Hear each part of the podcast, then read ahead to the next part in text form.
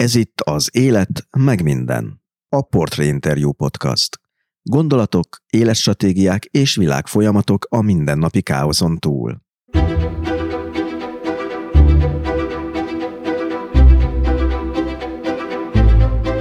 Fagylaltos akart lenni. Úgy 12 éves koráig. Onnantól kezdve inkább történész. 14 évesen már világháborús túlélőkkel készített interjúkat, Budapest ostromáról szóló könyvét, amely egy csapásra ismertétette Magyarországon, 20 évesen írta meg.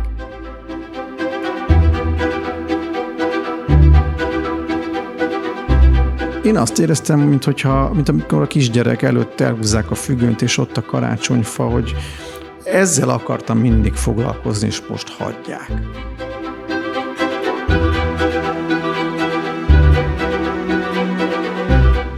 Ungvári Krisztián, aki egy bérelt lakókocsiban kitérődtett a tőzsde világába is, ma már valóságos történész.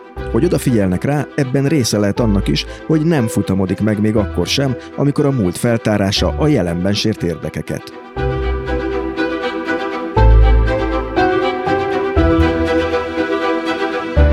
Kis László alkotmánybíró volt pártitkár helyettes ügyéből, abból lett per, Kárpáti György vízilabdázó ügyéből lett per, Kis Rigó László megyés püspök ügyéből lett per, és Kollát György ügyéből szintén lett per.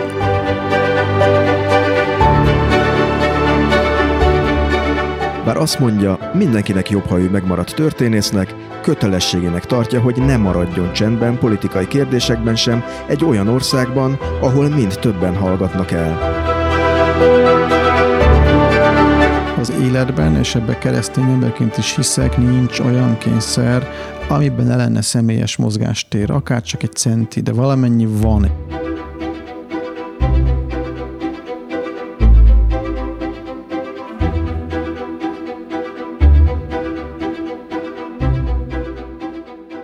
Tehát, kedves hallgatóim, ez itt az Élet meg minden podcast 15. adása. Én Tóth Szabolcs Töltön vagyok, ebben a részben pedig Ungvári Krisztiánnal beszélgetek egy harckocsiról, amit kedvenc szukrászdájából lőttek ki, tőzsdei kalandjairól a rendszerváltás hajnalán, valamint arról is, miféle és milyen régi hagyománya a magyar államnak az enstandolás, azaz, hogy elveszi saját polgárai tulajdonát és másokat ültet bele. A műsor egyes epizódjaihoz linkeket, jegyzeteket, valamint további információkat is találhattok az Élet meg minden weboldalán, amelynek címe az életmegminden.hu, természetesen ékezetek nélkül. Itt tudjátok az epizódokat osztani, lájkolni Facebookon, Twitteren és még ezernyi helyen, amit nagyon megköszönök, mert az Élet meg minden podcastot egyelőre hírének terjesztésével tudjátok leginkább támogatni, azaz elősegíteni, hogy még sokáig legyenek új epizódok. A podcast megtalálható az iTunes-on is. Ha itt iratkoztok fel a podcastra, kérlek ne felejtsétek el értékelni, ez nagy segítség abban, hogy mások is ráakadjanak a műsorra. Természetesen a podcast ott van a Spotify-on is, csak keresetek rá az alkalmazásban, hogy az élet meg minden.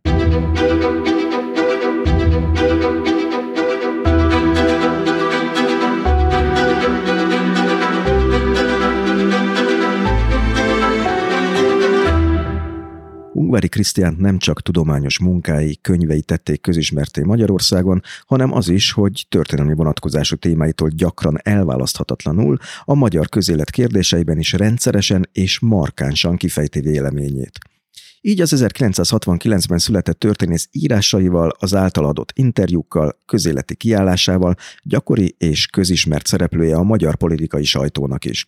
Első sikerkönyve az azóta számtalan kiadást megért Budapest ostroma 1998-ban jelent meg, de későbbi munkái közül is több könyve nagy érdeklődést és nagy vitát váltott ki, amelyel a szerző gyakran politikai konfliktust, olykor bírósági pereket is vállalt.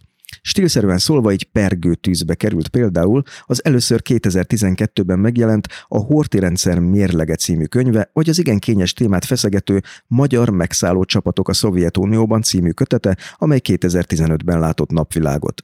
Külön említést érdemel ebből a szempontból a 2017-ben a Szembenézés hiánya címmel megjelent könyve, amely azt dokumentálja, miként maradt el a pártállami múlt feldolgozása, hiúsult meg az egykori állambiztonsági iratok nyilvánossága, és hogy hogyan ejtették túlszul az egész kérdést kicsinyes politikai érdekek. Számtalan újságcikk és egyéb izgalmas publikáció mellett Ungvári Krisztián szinte minden évben előrukkol egy újabb könyvvel, a kutató legutóbb Rákosi Mátyás kalandos úton hozzákerült magánlevelezését dolgozta fel szerzőtársával, Merük Józseffel, a Rákosi Mátyás eltitkolt szolgálatai című könyvében, amely 2018-ban jelent meg. Tehát ebben az epizódban most Ungvári Krisztiánnal beszélgetek, egyebek mellett az életről, meg mindenről. Kedves Ungári Krisztián, köszöntöm a műsorban. Én is mindenkit sok szeretettel köszöntök.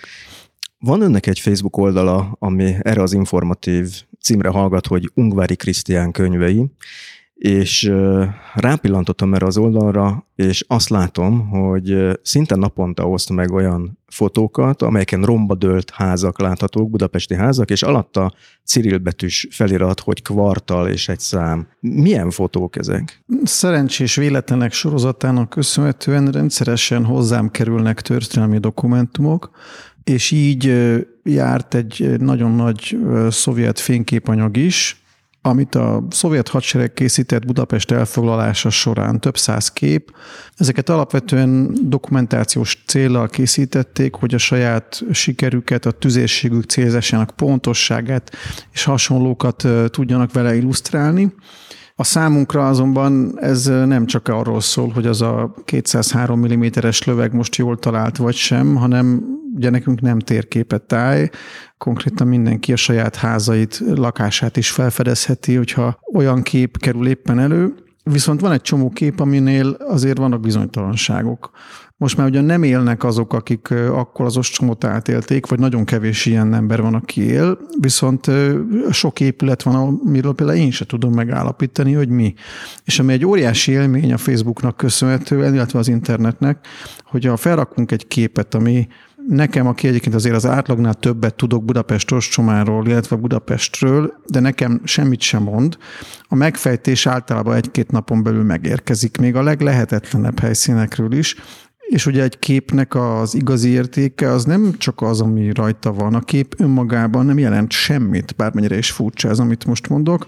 A kép a valós jelentését azt a kép aláírásával nyeri el. Nem véletlen, hogy ugyanaz a kép két egymással teljesen ellentétes dolgot is jelenthet, attól függően, hogy mi a kép aláírása, és hát a sajtóban, meg a propagandában számos eset is van. Pontosan azért, hogy ezeket a képeket igazából értékére tudjuk helyezni, értékkel töltsük meg. Egyrészt ezért is adom közre, mert hogy rengeteg információt kapok önzetlen segítőktől, akik ez mind hozzátesznek egy-egy információ morzsát. Amikor először találkoztunk, amikor ezt az interjút szerveztem, és egy előzetes beszélgetésre leültünk, akkor a Fény utca mellett egy August nevű cukrászdában ültünk le, ami ha jól sejtem, vagy ha jól érzékeltem, akkor egyfajta törzshely is, és közel van talán az ön lakhelyéhez is. Ez így van. És olvasgatva a Budapest Ostroma könyvet, meg az önnel készült interjúkat, hát azt lehet tudni, hogy ott ugye nagyon súlyos harcok folytak. Budapest kitörés, Budapest Ostrom gyűrűből való kitörés, és ugye ott kezdődött valahol. És láttam utána egy cikket a Válasz online-on, ahol azt elemezte, hogy hol álltak a német páncélosok, hol gyülekeztek kitörésre a magyar és a német alakulatok, és valahol ott, ott az August cukrászda környéke, mintha meg is lett volna említve. Így van, hát a történet az, hogy a Budapest ostomáról viszonylag kevés fotó van, ami harci helyzetet ábrázol, de az egyik viszonylag ismert fotó az a Retek utcai kilőtt párduc harckocsi. Azonban erről is csak olyan képek kerültek sokáig elő, amik már a ostrom után keletkeztek.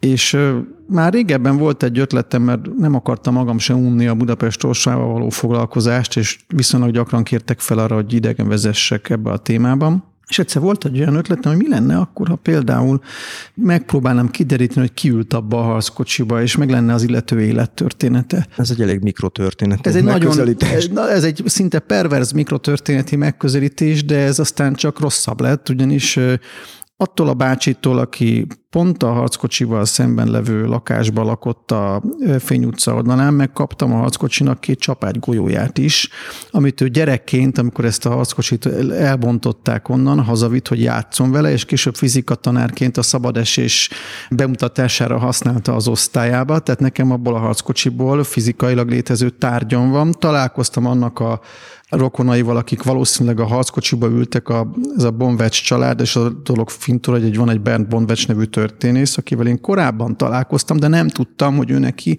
konkrétan az unokatest, vagy nagybátyja volt, aki ebbe a harckocsiba ült. Tehát, hogy a végén minden úgy összerendeződik, és az August cukrászda pedig azért érdekesebb a történetben, mert az August előtt van egy kis park, illetve van az Augustnak egy kerthelysége, aki járt már ott, azt tudja, és az történhetett feltehetően, hogy először ez a harckocsi ott a Fény utca, utca sarkán kereszteződésében egy aknára futott, majd amikor nagyjából mozgásképtelen lett, akkor az Augustból belelőttek egyet, amitől felrobbant a tornya.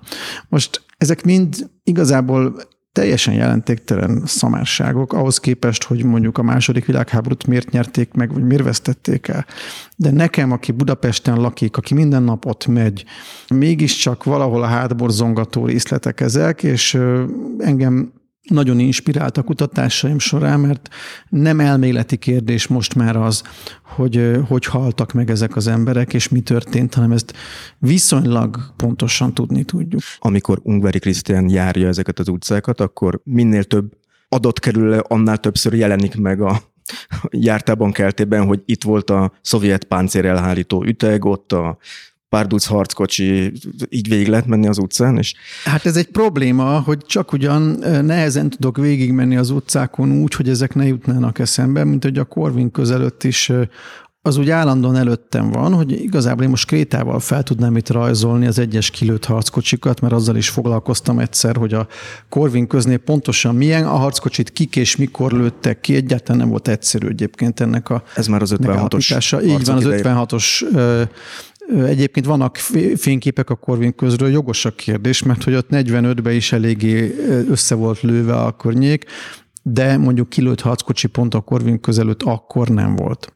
Gyanítom azt, hogy nagyon sok fiatal hallgatja ezt a podcastot, nem biztos, hogy tisztában vannak azzal, hogy mit jelentett Budapest ostrom, hogy lehet röviden esetleg számokkal érzékeltetni, hogy a 44 végétől 45 elejéig tartó ostrom alatt mennyire súlyos hadműveleti területté vált Budapest?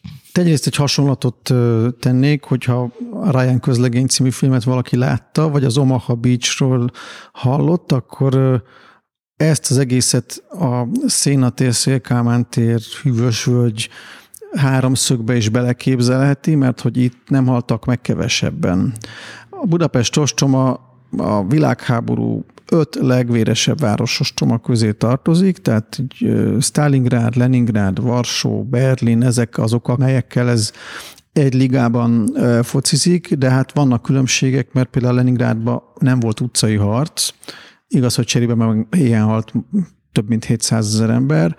Stalingradban volt utcai harc, viszont a lakosság nagy része ki lett telepítve, nem mint hogyha ettől ők jobban jártak volna, az árójel rosszabbul jártak, mert a nagy részük megfagyott. De a lényeg az, hogy Budapest ostroma az csak a szovjet vesztességeket nézve összesen olyan 70 ezer halottat és 250 ezer sebesültet jelent. Igaz, ebbe benne vannak a felmentési, német felmentési kísérletek áldozatai.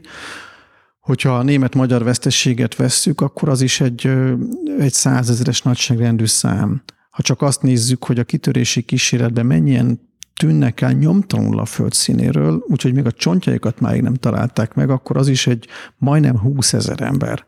Annyi, mint a Mohácsi csatában. Az tulajdonképpen egyetlen vagy egy-két éjszaka alatt bekövetkező veszteség. Öt nap alatt igazából, mondjuk úgy, hogy öt nap alatt, de, de az öt nap is valójában igazából a lényegét véve csak három. Volt ennek egyáltalán bármi értelme hadvezetésileg elrendelni ezt a kitörési kísérletet?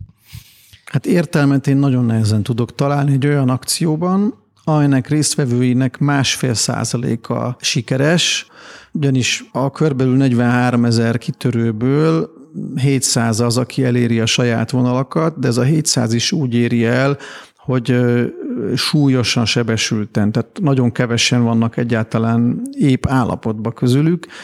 és a háborúig senki nem lesz szinte közülük bevethető. Hogyha az értelem kérdést vesszük, akkor szerintem az lett volna az értelmes cél, hogy minél többen életben maradjanak. Erre az életben maradásra pedig ez a kitörési kísérlet nem, hogy nem volt alkalmas, hanem kifejezetten kontraproduktív volt, ugyanis olyan helyzetet teremtett, amikor nem is nagyon volt fogságba esés. Tehát egyrészt a magukat megadni akaró német katonákat volt, amikor a sajátjaik lőtték le, hogy ezzel is példát statuáljanak, még a kitörés alatt is. Másrészt a szovjetek sem nagyon ejtettek foglyokat egy harci helyzet kellős közepén, amikor előtte lövöldözés volt.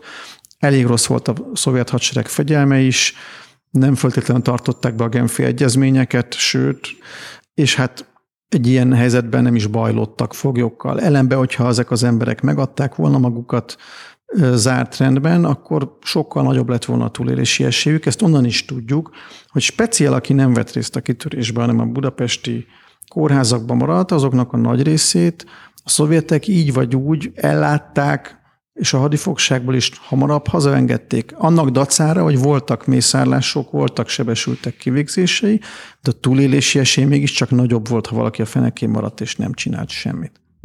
Tehát a kérdés adódik, hogy nekünk, akik szeretnénk megtisztelni azokat a hősöket, akik itt haltak meg, mert lehet oldaltól függetlenül hősi halottakról beszélni, hogyan viszonyuljunk ehhez a kitöréshez, és hogyan ne?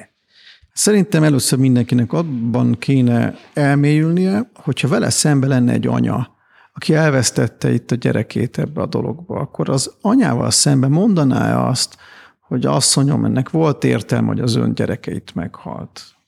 Én kicsit szkeptikus vagyok, azt hiszem nem merném ezt mondani. Az ember élet elvesztése az egy egészen szörnyű dolog. Van, amikor Dugovics, Titus és vannak példák, amikor ennek van valamilyen értelme, de hát itt nem a jó harcolt a rosszal, hanem két totális diktatúra között azt gondolom, hogy nagyon nehéz volt választani, és éppen ezért ennek semmiféle értelmét én, én így nem látom. Az értelem egyetlen egy lett volna egyik diktatúrát se segíteni, és úgy, ahogy van, elmenekülni, ahogy csak lehet. Az, hogy a második világháborúnak ennek a mozzanatával foglalkozik, immár, ha jól számolom, több mint két évtizede, vagy talán már 25 éve is, hiszen először a könyve Budapest ostromáról 1998-ban jelent meg az első kiadás, és nem tudom, hogy hány kiadást ért meg, mert nem számoltam, de 15-öt azt hiszem, és most lesz egy román, meg egy kínai, tehát 17. 17, és volt két angol nyelvű kiadás is, ha jól, Ö, jól láttam. Két angol és két amerikai. Két angol és két amerikai adás.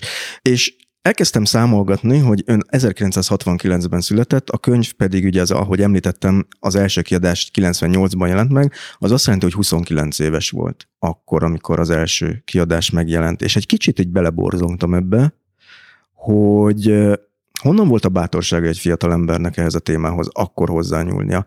Mert olvastam egy 98-as Magyar Narancs interjút, amiből az jött le nekem, hogy mindenkit meglepetésként érte ez, hogy ez a könyv megjelent akkor. Hát igen, de arról, hogy meglepetés volt, arról nem én tehetek. Én azt tudom, hogy körülbelül attól kezdve, hogy nem fajlatos akartam lenni, hanem történész, és ez olyan 12 éves koromban alakult ki, hogy, hogy a fajlatos, mint életpálya nem annyira érdekes, mint hogy történelemmel akarjak foglalkozni. Azelőtt volt ilyen készítés is? hát nem egy darabig a fajlatos szakma tűnt igazán vonzónak. Tehát én nagyon korán tudtam azt, hogy engem a történelem érdekel, és 14 évesen én már interjúkat csináltam első világháborús bácsikkal. Tehát egy viszonylag korai gyerek voltam, és, és a Budapest ostromával is hát nagyon hamar elkezdtem foglalkozni. Igaz, hogy a foglalkozás az félrevezető, inkább arról van szó, hogy apám otthon rendszeresen mesélte a történeteit egyrészt, hogy ő, amikor gyerek volt, mire emlékezett az ostrom kapcsán, és ugyanezt fokozta 56 letartóztatása, hogy hogy verték a rendőrségen. Ezt általában nagyon részletesen, pedagógiai célral többször elmondta, illetve nagyapám is hivatásos tiszt volt 1945 előtt, és Igazából nekem szívesen beszélt a háborús élményeiről, nem, nem volt egy Hári János típus, tehát nem az volt ezeknek a történeteknek a lényege, hogy ők mennyire vitézek voltak, hanem a, például a, a ló meg az ember viszonyának a furcsaságait egy háborúba, er, ezt nagyon, ezt nagyon szívesen mondta el. Tehát én azért nem 29 és 28 évesen kezdtem ezt az egészet, ez az egyik. A másik, hogy meglepetésként érte ez a könyv sokakat, ez csak ugyanígy van, valószínű itt a, a sors kegyelme, mint olyan sok minden másban játszott közre, mert elvileg ezt a könyvet már régen meg kellett volna akkorra írni valaki másnak. De senki se írta meg, és valószínűleg azért is volt az olyan nehéz, mert hogy politikailag egy, egy nehezen emészthető ügy ez. Azt, hogy a szovjet hadsereg nem volt felszabadító, ezt a magyar baloldal nem nagyon tudta akkor még kimondani. Magyar jobboldal meg mentálisan nem volt abba az állapotban, hogy ezt az egész ügyet tudományosan is feldolgozza, és így eshetett meg az a teljes furcsaság és abszurdum, hogy a népszabadságtól a demokratáig ezt a könyvet mindenki örömmel fogadta és ünnepelte, mindenki a saját részeit nyilván megtalálta benne, ami számára fontos volt. Tehát a demokratának a hátsó oldalán reklámozták ezt a könyvet. Ma már szinte elképzelhetetlen ez. Hát önnek a nevét nem nagyon írnák le abban a labban, vagy legalábbis, legalábbis nem ebben a kontextusban, de a demokrata már akkor se volt egy baloldali lap, viszont a könyv elismerést aratott, és végül is mit kaphatok többet annál, mint hogy a teljesen eltérő oldalak is ennek a munkának az erényeit elismerik. Itt említette előbb ezt a nagyon mikrotörténeti megközelítést, amivel egyébként a könyv sincs teljesen hiány, mert nagyon sok túlélővel készített interjút ehhez a munkához, és az jutott eszembe, hogy nem volt akkor 20 évesen önben egy olyan kérdés, hogy úristen, ezt mégse nekem kéne megírni. Nem voltak olyan pillanatok, amikor, amikor tartott attól, hogy mi lesz, hogy ezzel kilukkol ezzel a könyvvel, hiszen, ahogy említette is, itt politikai oldalak mást-mást gondoltak erről a dologról, mindenkinek meg volt egy nagyon határozott álláspontja, vagy egy nagyon határozott álláspontja arról, hogy miért feledkezett el erről az egészről. Én arra emlékszem, hogy életem legönfelettebb napjai hetei, hónapjai voltak, amikor ezt a könyvet írtam. Ez úgy ment, hogy én ugye egyetemre jártam 98-ba is, még akkor a PhD-t akkor fejeztem be, de a, maga a könyvírás az kezdődött olyan 95 körül, és jól emlékszem, ez úgy zajlott, hogy az ember elintézte az egyetemi ügyeit, általában csinált esetleg egy interjút napközben, vagy volt valami könyvtárban, levéltárban, és akkor este 8-tól 11-ig még volt egy ilyen éjszakai műszak, amit a akkori barátnőm eltűrt, és én akkor önfeledten írhattam, és olyan tömény boldogságérzés volt, hogy most így nagyon nehéz igazából válaszolni a kérdésre, mert semmiféle olyan érzés nem volt bennem, hogy hú, én most valami merész dolgot követek el, ellenkezőleg én azt éreztem, mint, hogyha, mint amikor a kisgyerek előtt elhúzzák a függönyt, és ott a karácsonyfa, hogy ezzel akartam mindig foglalkozni, és most hagyják.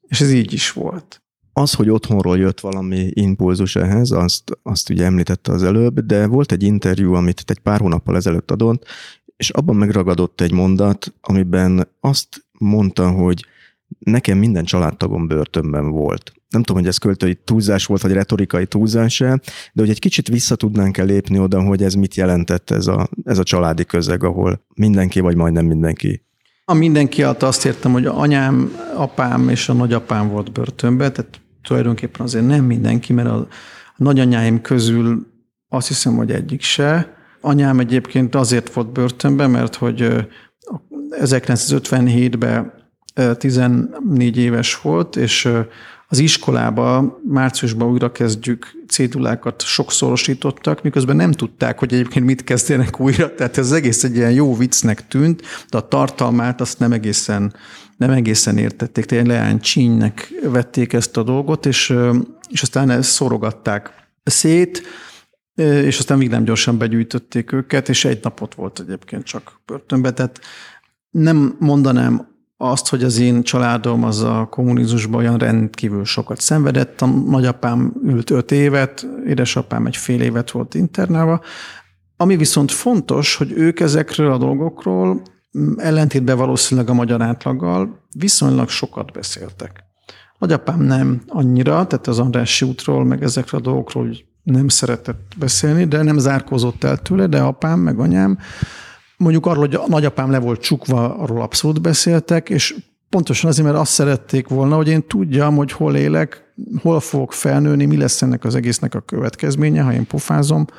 És ez egy nagyon érdekes helyzet volt. Emlékszem, egyszer 12-13 éves lehettem, és egy barátommal a híven vitatkoztunk azon, hogy Stalin vagy Hitler ölte meg több embert. Tehát 1981-et írhattunk, és nekünk úgy nem volt fogalmunk arról, hogy azon túl, hogy ez egy tudományos kérdés két 12 éves gyerek számára, jelente ez mást is, és egy néni aztán az egyik megállónál egy falfejr arccal ránk ordított, hogy ezt azonnal hagyjuk abba, és hogy nem tudjuk, hogy mit cselekszünk, és akkor tényleg, hogy húha, hát talán lehet, hogy ezt mégse kellett volna.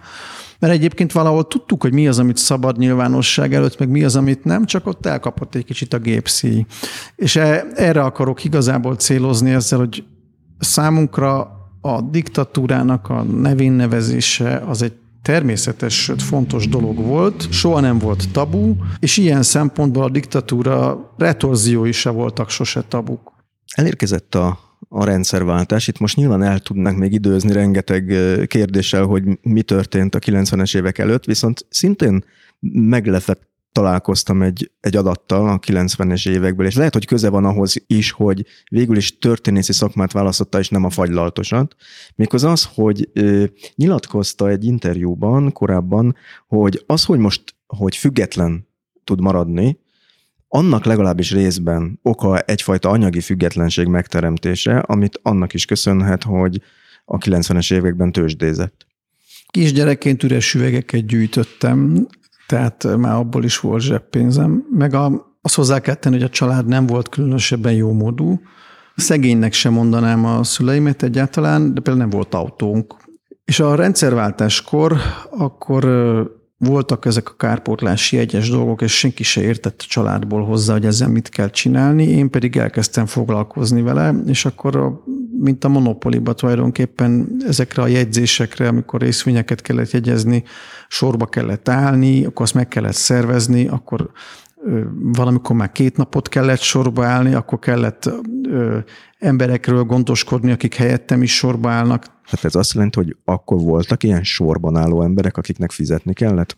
Mm, az azt jelentette, hogy a barátaimmal, akiknek én ezért fizettem egyébként, rendeztük ezt a dolgot, sőt a végén egyszer már lakókocsit is béreltem, ahol a lakókocsiban, mert ugye három napig tartott a történet, mi végig monopoliztunk, illetve más társasjátékokat játszottunk, teljesen stílszerű módon, miközben a Corvin Broker előtt egyébként, ha jól emlékszem, akkor után globál részvényjegyzés volt, vagy mi az ördög, nem tudom, de rendkívül jól szórakoztunk, és sikerre jártunk a végén. Nem volt egy egyszerű dolog, de megoldottam ezt a problémát. Kint zajlott a történelem, és bent pedig a tőkegyűjtés a társasjátékban. És ugye akkor én 21-22 éves voltam, ezt azért tegyük hozzá. Tehát ezt úgy kell elképzelni, hogy mondjuk édesapja vagy nagypapa kapott kárpotlás egyet az üldöztetések miatt, és akkor azt mondták, hogy jó, fiam, próbáld meg megforgatni, vagy hogy Hát még sokkal olyanabbul, mert a szüleimet ez az egész nem érdekelte, ők, ők nem akartak ezzel az egésszel foglalkozni,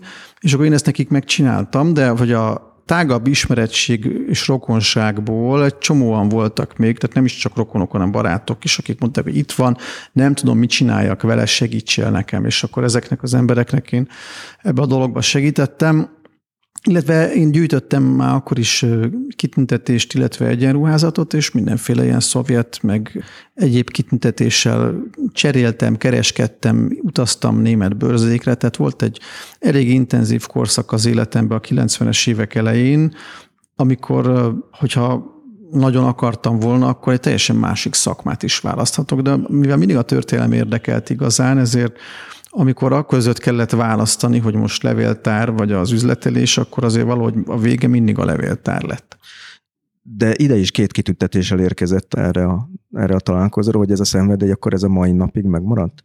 Meg bizonyos értelemben, hogy ne, egy, egy történelmi tárgynak a, a megfogása, birtoklása az, azért az egy semmivel össze nem hasonlítható élmény. Nekem van otthon például eredeti Huszár Attillám vagy rohamsisakom, és ha arra gondolok, hogy hogy nézett ki a 19. századnak a tárgyi kultúrája, akkor azt a Huszár Attillát mondjuk meg lehet fogni, fel lehet venni, el lehet gondolkodni azon, hogy ez mennyibe került, milyen volt ezt viselni. Ezt nagyon... Fel is veszi otthon? El, hát hogy a... elgondolkozzon ezen?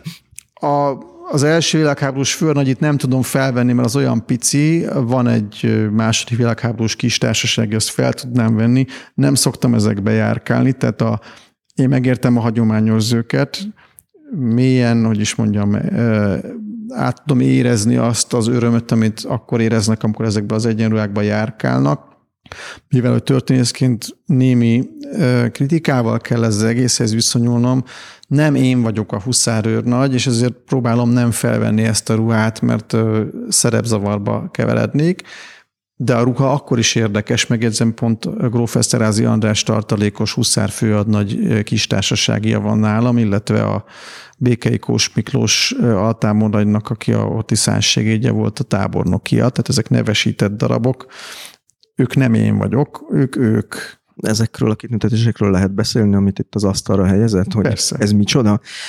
Ezek valami új szerzemények? Ezek új szerzemények, ez a Magyar Népköztársaság hőse kitüntetés, amit elvileg csak Farkas Bertalan és Valeri Kubászov kapott, de most előkerült belőle több példány, és ma voltam a hadtörténeti intézetben, ahol az ottani kitüntetésekkel is össze tudtam hasonlítani a nálam levő darabokat, és ez nagyon izgalmas volt, mert hogy azt gondoltam, hogy ebből egy gyártási széria létezett csupán, de most azt kellett látnom, hogy legalább három.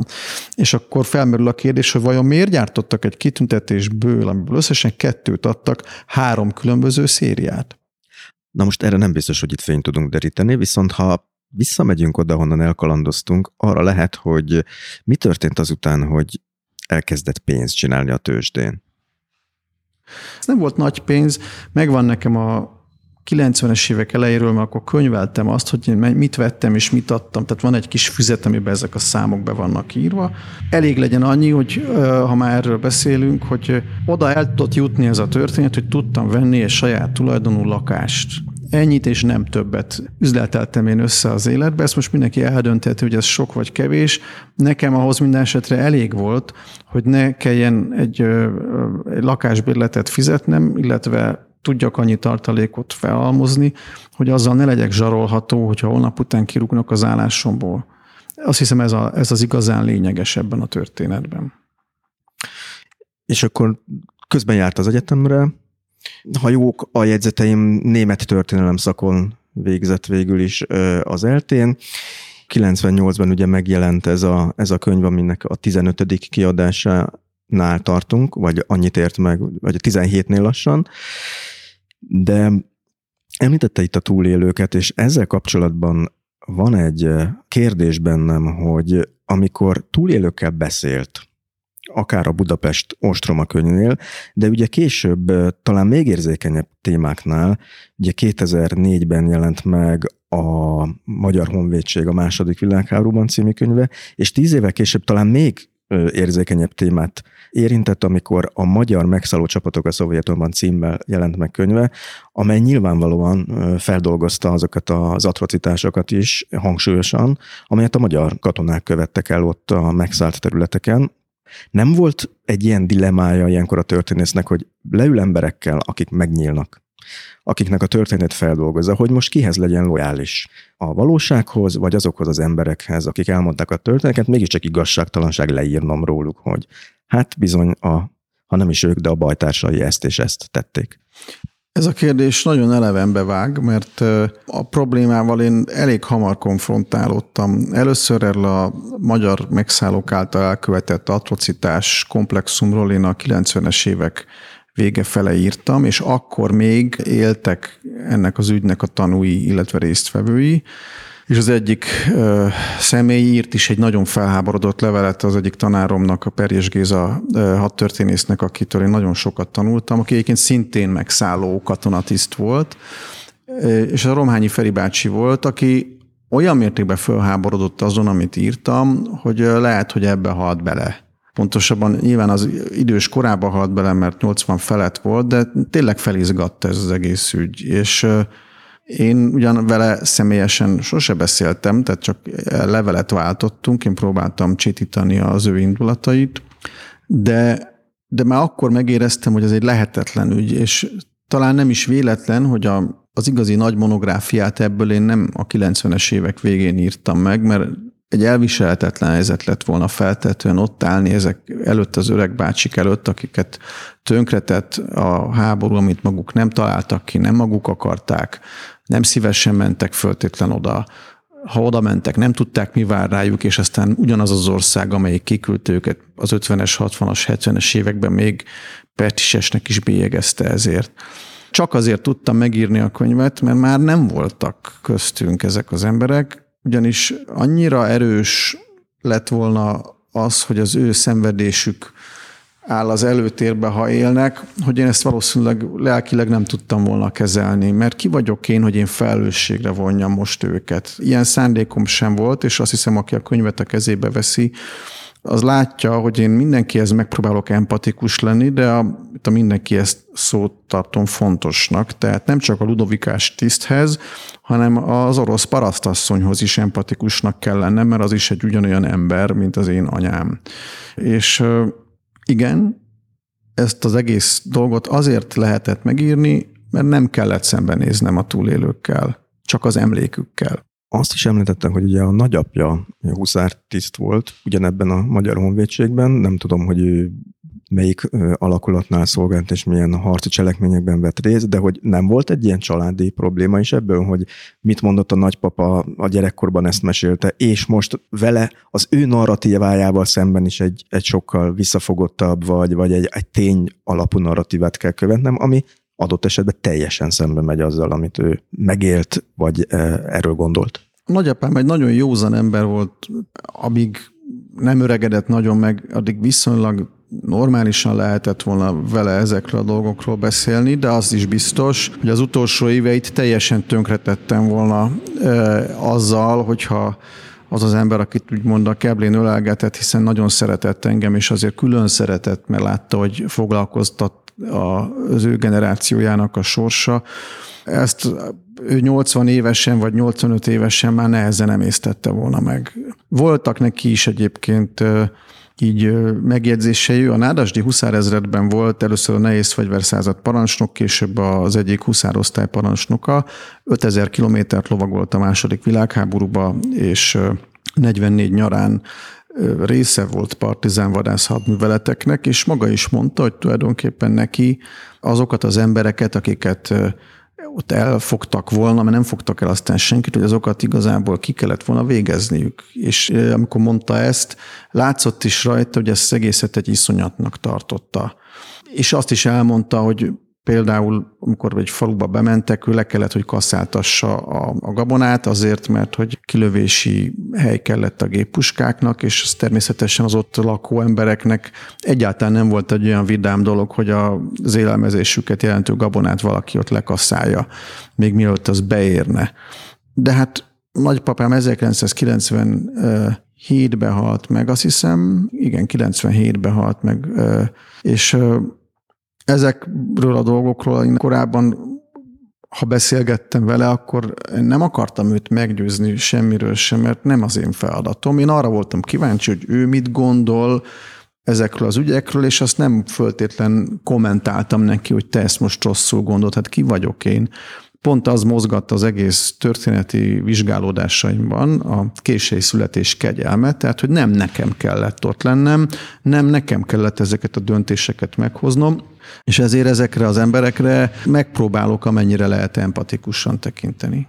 Azért is érdekel nagyon ez a kérdés, mert Magyarország ráadásul az a hely, ahol nagyon különféle narratívák élnek együtt ezekről a dolgokról. Tehát most nagyon leegyszerűsítve azt mondom, hogy ha valakinek a nagypapáját Auschwitzba vitték el a 40-es években, a első felében, akkor ezt a narratívát teszi magáévá, ha a 40-es évek második felében a nagypapáját pedig Malenki robotra vitték, most az évszámokkal nagyvonalú vagyok, akkor, akkor meg azt a narratívát teszi magáévá, és nem feltétlenül találkozik a kettő, hogy finom legyek nagyon sok esetben, és az a benyomásom néha, hogy minthogyha az unokák ezekkel a narratívákkal egymás ellen is harcolnának. Pedig nekik talán nem ez lenne már a, a dolguk, hogy hogy lehet ezt feloldani a késői generációkban ezt a dolgot, hogy ne az őseik történetét folytassák feltétlenül, vagy kell -e egyáltalán? Hát abszolút kell, és a történelemtanítás legfontosabb feladata az,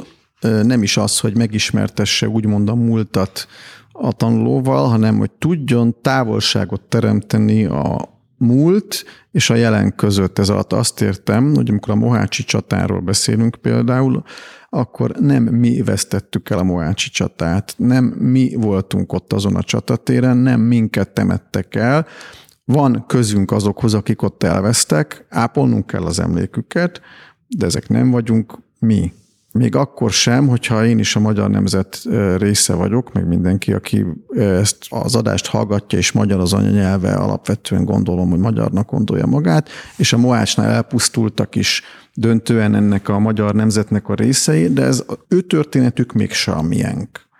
Hogyha eljutunk ide, hogy ezekre a történetekre, tehát ne föltétlenül úgy tekintsünk, mint egy az egybe a sajátunkra, hanem mint egy emlékre, amit viszont az identitásunk miatt tápolnunk kell, akkor talán könnyebb lesz azt mondani, hogy nem csak az az emlék az ápolandó, ami konkrétan a nagypapával történt meg, hanem az is esetleg, ami a nagypapa osztálytársával. Ez az egyik. A másik pedig, hogy a történelem nagyon torsz fintora, hogy azért van egy réteg, aki a teljes programot végigcsinálta, tehát hogy először üldözték azért, mert mondjuk zsidó származású volt, és elvitték Auschwitzba, majd utána elvitték a gulágra. Nagyon kevesen vannak, akik ezt a két programot is túl tudták élni, de van néhány, tehát vannak ezek a történetek, és szerintem, hogyha ezeket a történeteket állítjuk fókuszba, akkor könnyűvé tesszük annak a, az embernek a másik történet befogadását is, aki eddig csak az egyikkel találkozott. Akkor inkább fogja a sajátjának érezni azt a másikat is. És valahol a totalitarizmus történetnek ez volna a lényege. Én alapvetően jónak tartom azt a típusú narratívát, amelyik a náci és a kommunista bűncselekményeket nem csak hogy összehasonlítja, mert ez ugye elengedhetetlen, hanem a két típusú bűncselekmény sorozat hasonlóságaitra is rámutat, ugyanis építő jellegűnek látom azt, hogyha kijelentjük, hogy a 20. században a totális állam, amelyik eldönti bizonyos népcsoportokról, leszármazási csoportokról, vagy osztályokról, hogy azok jók vagy rosszak, az az állam egy bűnöző állam, és hogy mindent meg kell tennünk azért, hogy ilyen államok ne jöhessenek létre. És ennek a totalitarizmus elméletnek a lényege volna, hogy akkor viszont mindkét áldozati csoport ugyanúgy, ugyanannak az eszmének az áldozata. Mégis néha az az érzésem, hogy ez egy ilyen kollektív hamleti helyzet, ugye, amit a tragédiában sem sikerült már Hamletnek megoldani, hogy most melyik történethez ragaszkodjon az ősei, vagy az apja történetéhez, vagy a sajátjához, és ugye ő nem a sajátját választotta, tehát ezért érzek egy kicsit benne, hogy amikor ennyire rátelepedik a történelem a mindennapokra, hogy a 20. században Magyarországon történt, ennyire behatolt az egyéni életekbe, hogy ez egy az utókornak is egy emberfeletti feladat, hogy ne azt mondja, hogy én nem állok veled szóban, mert ezt és ezt csinálták a te szüleid az én szüleimmel, hanem helyette valami fajta józan ö, megértés és gondolkodás legyen erről. A kérdés csak az, hogy nem, nem kérünk-e túl sokat az utódoktól. Én nekem sok pozitív élményem van, tehát az, hogy egy más idegennek feltételezett csoportba saját magunkat is aztán meglássuk, ez egy katarktikus élmény lehet. És viszonylag sokszor sikerült látnom azt, hogy ez másoknál is átmegy. Úgyhogy én reménykedem. De talán őre is mondták közben, hogy osztályáruló, ezt a szót hallottam ezekkel a történetekkel kapcsolatban. Hát, ha így van, sajnálom, másrészt megnyugtat, hiszen ezeket a szidalmakat én minden oldalról kapom. Egyszerre vagyok antiszemita és, és neonáci, tehát ilyen szempontból mm, engem a kritikák középre löknek, ami viszont persze nem feltétlenül jó, mert a középút, amennyiben a állandó kompromisszumokkal és semmit mondással terhelt középút, akkor azt elvetendőnek tartom. Ez viszont minden jel szerint már konfliktusokból adódóan is nem ez. Itt talán ugrunk egy kicsit a történetben, mert hogy fejemben van egy fotó, Fejemben van egy fotó önről, és lehet, hogy ezzel is kezdhettem volna az interjút, mert ez egy annyira erős kép. 2016. október 23-án egy sippal látható, és vérzik a feje. És tudom, hogy ezt nagyon sokszor elmondta interjúkban, hogy ott mi történt. Én mégis arra kérném, hogy foglaljuk össze, mert megint csak arra gondolva, hogy sokan hallgatják ezt olyanok, akik, akik akkor még nem tájékozottak, hogy, hogy itt mit láttunk? Egy milyen Ungvári Krisztiánt? Utólag egyébként nem olyan sokan kérdezték, de az egész eseményről azt kell tudni, hogy szerintem az a 2016 az egy vízválasztó magyar politikai életbe annyiból, hogy korábban, ha valaki egy kormánypárti tüntetésre kiment, és ott ellenvéleményt artikulált bármilyen formában, akkor számítania kellett arra, hogy egyrészt kisebbségben marad ezzel, a másrészt pedig megverik. Ez szerintem most már nem így van. Tehát, hogyha valaki kimegy egy kormánypárti tüntetésre, és ott sípol, valószínűleg olyan sokan lesznek a sípolók, hogy ha ott verekedés lesz, akkor az tömegverekedés lesz, amitől Isten óvjon meg, de az, hogy úgymond egy néhány magányos tiltakozó lesz egy kormánypárti tömeggel szemben, ez most már nincs. 2016 azonban még így volt, és ilyen szempontból egy ellenzéki kudarcnak nevezhetem azt, hogy a miniszterelnök tart egy egészen szörnyű beszédet, amivel meggyalázza a forradalmat, hiszen azt mondja, hogy ma Brüsszel jelenti azt, mint korábban Moszkva, elfeledkezve arról a csekély különbségről, hogy Brüsszelhez mi önként csatlakoztunk, és ha nem tetszik, bármikor ki lehet lépni, míg Moszkvát úgy tudom nem önként választotta Magyarország. Tehát az elviselhetetlen, hogy Brüsszel egyenlő Moszkva az azért is elviselhetetlen, mert én emlékszem arra, hogy milyen volt az, amikor Moszkva volt, és nem kívánom a gyerekeimnek.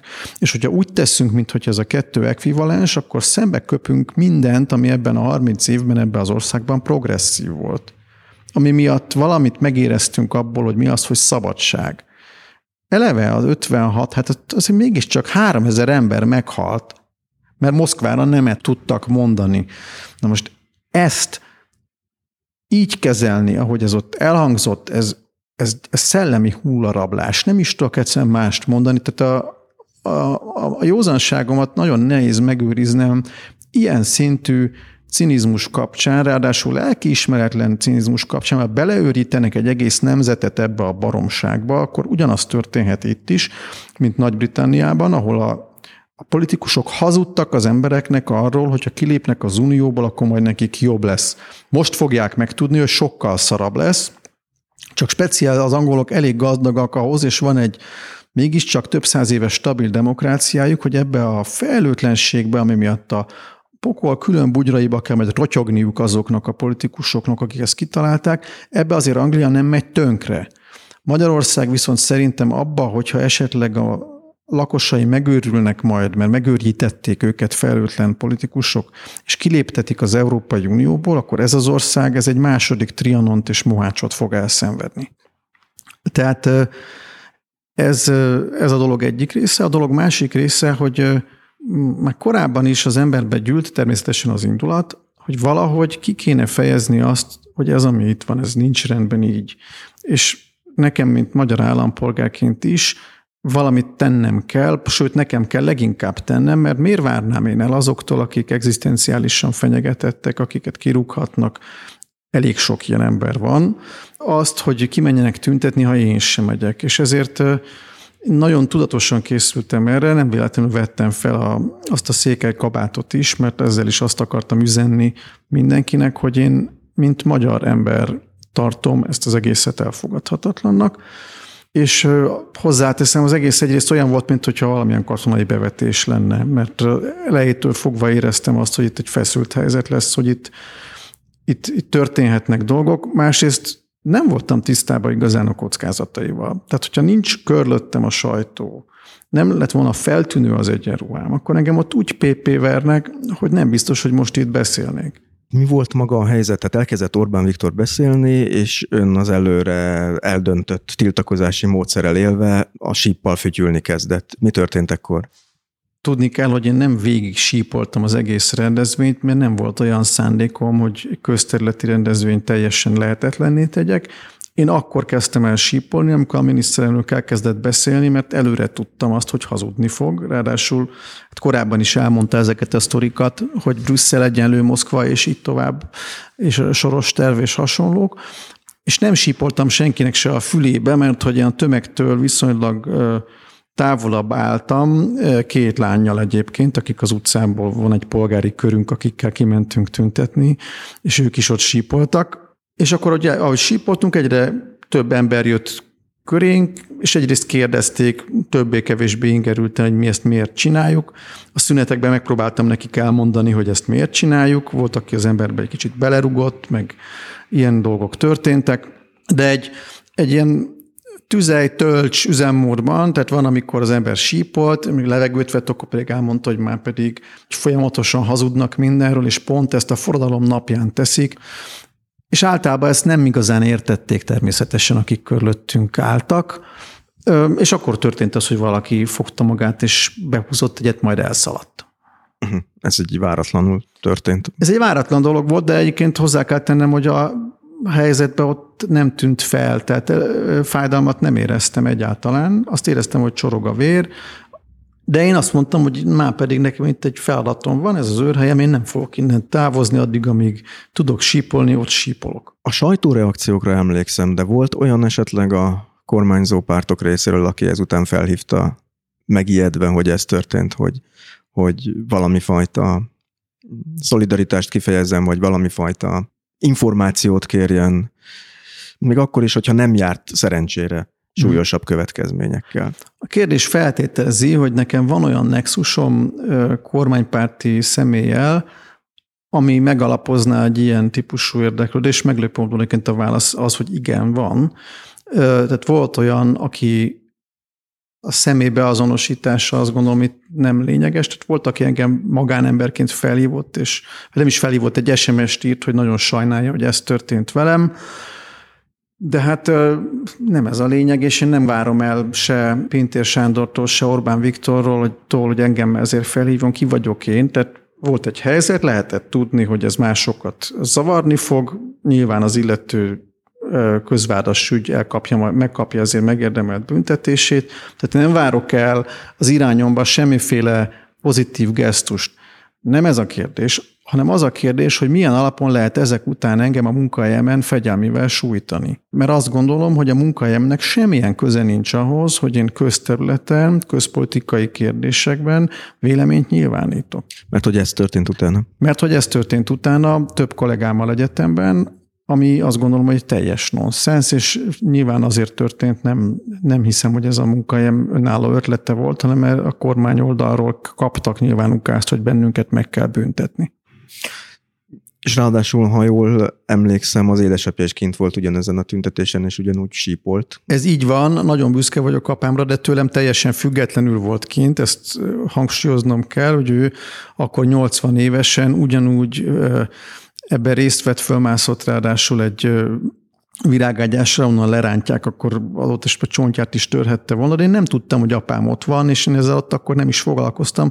Az sokkal jobban foglalkoztatott, én egy dologtól féltem, hogy volt kint egy személy, akit nagyon szeretünk családilag, és tudtuk róla, hogy kormánypárti nézeteket val, és attól rettegtem én is, meg a feleségem is, hogy úristen, hogy az illető észrevesz bennünket ott, akkor nagyon, nagyon nehéz lesz fenntartanunk azt a személyes jó viszonyt, ami kettőnk között, illetve kettőnk és a gyerekeim között, meg közötte fönt áll, mert az illetőt mérhetetlenül szeretjük, és egy nagyon tisztességes embernek tartjuk, és egyébként észre is vett az illető ott bennünket, és hál' Istennek, és ez még mindig valahol pozitív jövőt vetíti elénk, hogy a kapcsolatunk ettől nem ment tönkre. Tehát ő nem értett egyet azzal természetesen, hogy ott sípoltam, valószínű rosszul is esett neki ez emberileg, de a személyes kapcsolatunk nem ment ettől tönkre. Ez mondjuk lehet, hogy nem egy tipikus történet manapság, mert én sok olyan példát láttam, látok magam körül, ahol megsínlette a személyes kapcsolat. Hát ez a családon belül is nálunk több negatív példa van erre. Ez mit jelent pontosan?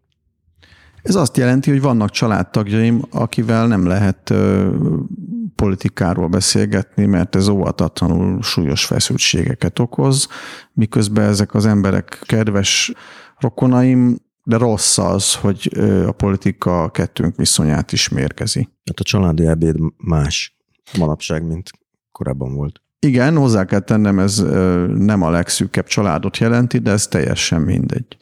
Azt hiszem, sajnos ez manapság Magyarországon egyre többeknek alapélménye, de ha eltekintek ettől a családi politikai feszültségtől, akkor is azt kell mondanom, és akkor itt most kölcsönveszek egy híres Nagy Imre idézetet stílszerűen, hogy Ungvári Krisztián csapatai harcban állnak. Már ami a szélesebb nyilvánosság előtti szerepléseit illeti, mert az az érzésem, hogy 2016 mintha az ön életében is vízválasztó lett volna, és azóta az elmúlt két-három évben sokkal inkább részt vesz a politikai vitákban, sokkal inkább részévé vált ez a harc a politikai arénában, mint ez az előtt volt. Nem, ez egyáltalán nem így van. 2001-ben konkrétan egy nap vagy, vagy egy héten belül írtam a Frankfurter Allgemeine Zeitungba, a Süddeutsche-ba és a, mm, a Die Weltbe e, újságcikket egy német belpolitikai vita kapcsán, tehát e, én nem magyar szintéren játszottam ezt el, hanem egy 80 milliós kultúrharcban is részt vettem, és ez a, elég nagyot is szólt, mert konkrétan egy német kiállítást emiatt be kellett zárni, többek között emiatt, mert két másik kollega is azért ebbe érintve volt.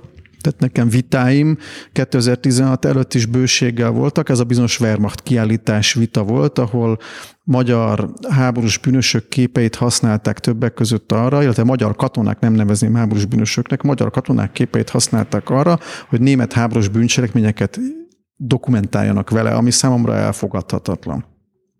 De volt Teleki Páltól kezdve a felszabadulás kérdésen át, nagyon sok ilyen, amiben én benne voltam, és az első ilyen tévévita, amiben benne voltam, az 95-ben volt még Szabó Istvánnal és másokkal, és ott eléggé kemény hangulat volt. 95-ben ön akkor 26 éves volt. Így van, nézem. igen. Hogy került sor arra, hogy meghívták ebbe a TB vitába? Nem volt egyrészt nagyon kompetens ember, aki Budapest ostromával foglalkozott volna akkor, és azt gondolták minden jel szerint a szerkesztők, hogy én erre alkalmas vagyok, mert már publikáltam, tehát nekem 95-ben azért csomó cikkem megjelent a beszélőben, a Népszabadságban, a Magyar Nemzetben, a kitörésről, meg a Budapest ostromáról, tehát azt lehetett tudni, hogy én ebbe benne mozgok, és nem volt más, úgyhogy velem kellett, hogy beérje a nagy érdemű tehát mondhatjuk azt, hogy 2016-ra azért már elég harcedzett volt ezekben a kérdésekben. Nem tudom, hogy miért akkor tűnt fel nekem akkor ez igazából, de onnantól kezdve például 2017-ben jelent meg az a könyve, amely az állambiztonsági iratokkal foglalkozik, illetve az iratnyilvánossággal. Mondhatjuk úgy is, hogy az ügynöklisták nyilvánossága ilyen póriasabban talán, aminek az volt a címe, hogy a szembenézés hiánya, felelősségre vonás, iratnyilvánosság és átvilágítás Magyarországon 1990-2017. És átolvasva ezt a könyvet megint azt tűnt fel, hogy nem egyszerűen történészként nyilvánult meg. Nagyon érdekes, ahogy feldolgozta a konkrét történelmesémeket, ügyeket. Azt hiszem 30 olyan politikus érintettségét foglalta össze ebben a könyvben, akik, akikkel kapcsolatban megfogalmazható volt az, hogy a kádári titkos rendőrség ügynökként foglalkoztatta őket, de itt nagyon sok embernek, mint hogyha a tyúk szemére is lépett volna. Például említeném Péter Falvi Attillát, aki az adatvédelmi biztos pozíciát tölti be, és töltötte be többször is az elmúlt időszakban, hogy célja volt ezzel, hogy, hogy ne csak történészi munkát végezzen, hanem a mai közállapotokra reflektáljon? Szerintem én abban a könyvben csak is és kizárólag történészi munkát végeztem, és megjegyzem, ez is cáfolja a 2016, mint vízválasztó tézisét, mert hogy én 2001-től kezdve folyamatosan különböző perekkel konfrontálódtam, több mint 15 perem volt, ebből valami Strasbourgig ment, és ez mind 2016 előtti ügy.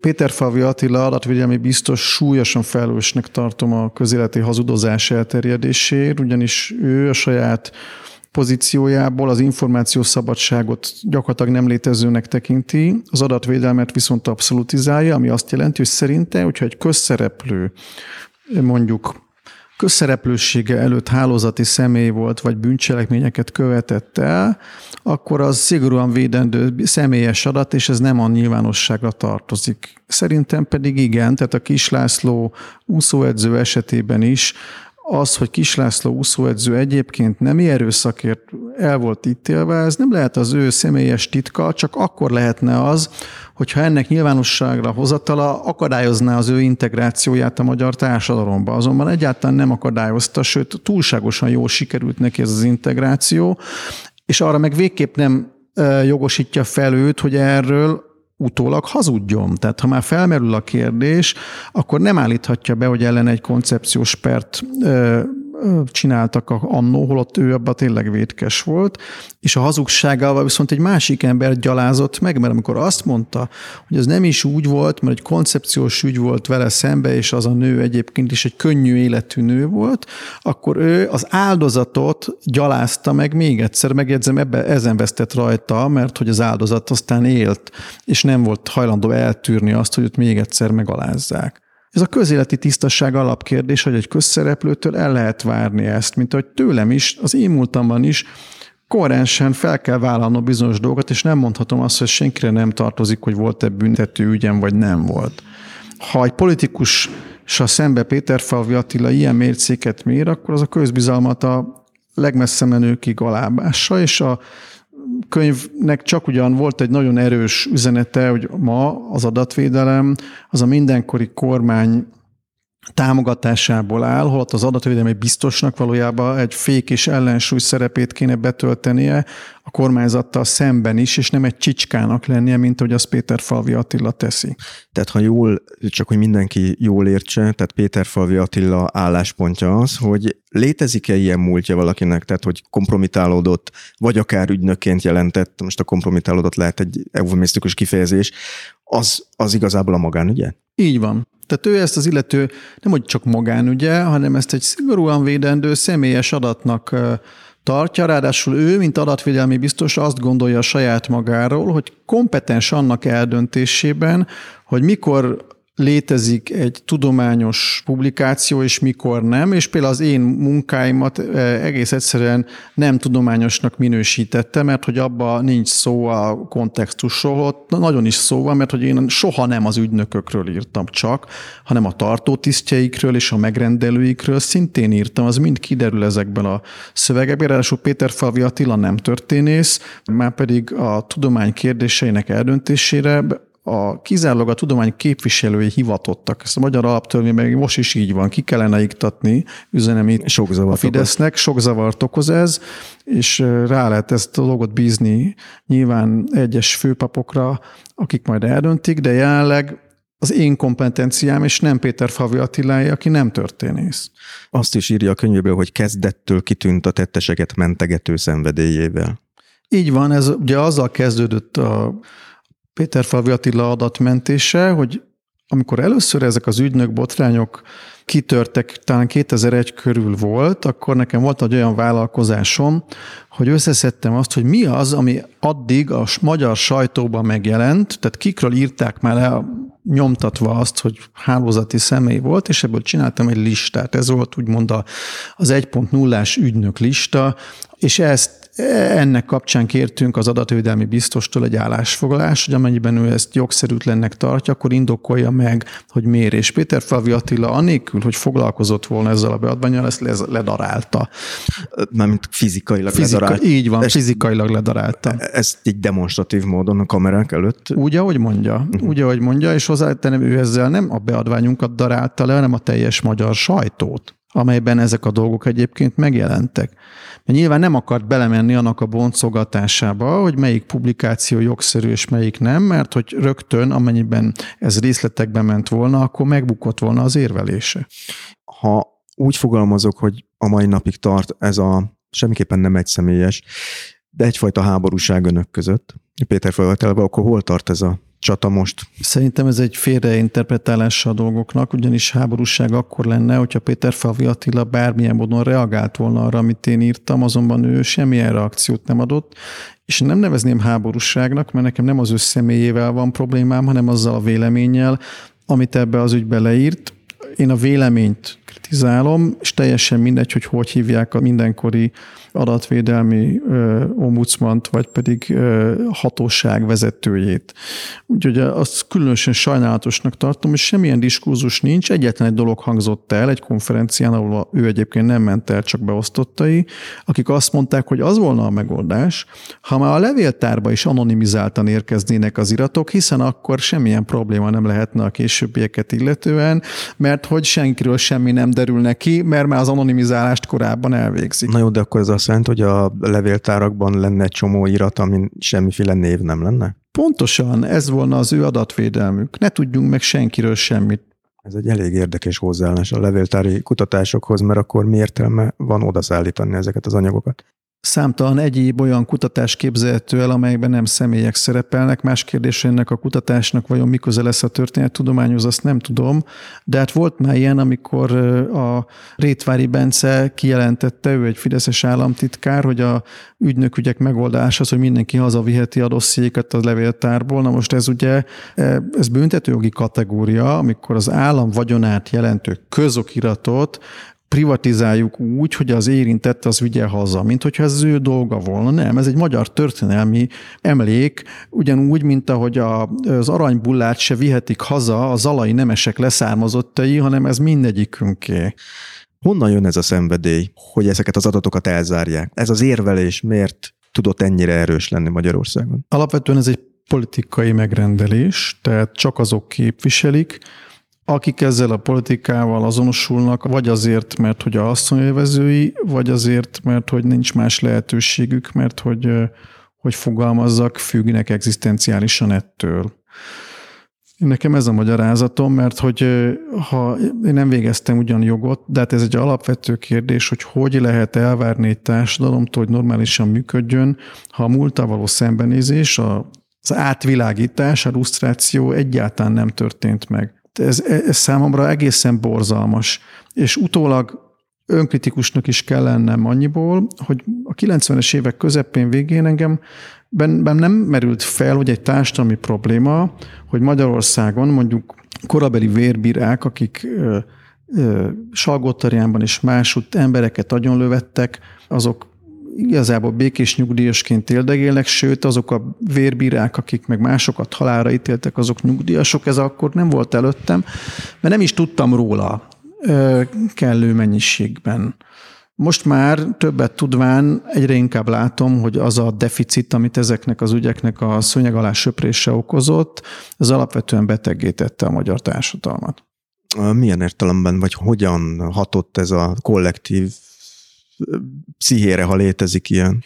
Úgy, hogy ha nincs bűnös, akkor minden relatívvá válik, és akkor, akkor a mostani kormányzatnak a tevékenysége is tulajdonképpen mindaddig, amíg az életszínvonal ugye jó, addig elvi alapon minek kritizáljuk, hiszen mindenki lopcsal hazudik. Úgy nagyjából ez a, erre a válasz, és szerintem ez nem így van. Tehát kell, hogy legyenek elvek, amelyeket politikusokon számon kell kérnünk akkor is, hogyha egyébként rezsit csökkentettek.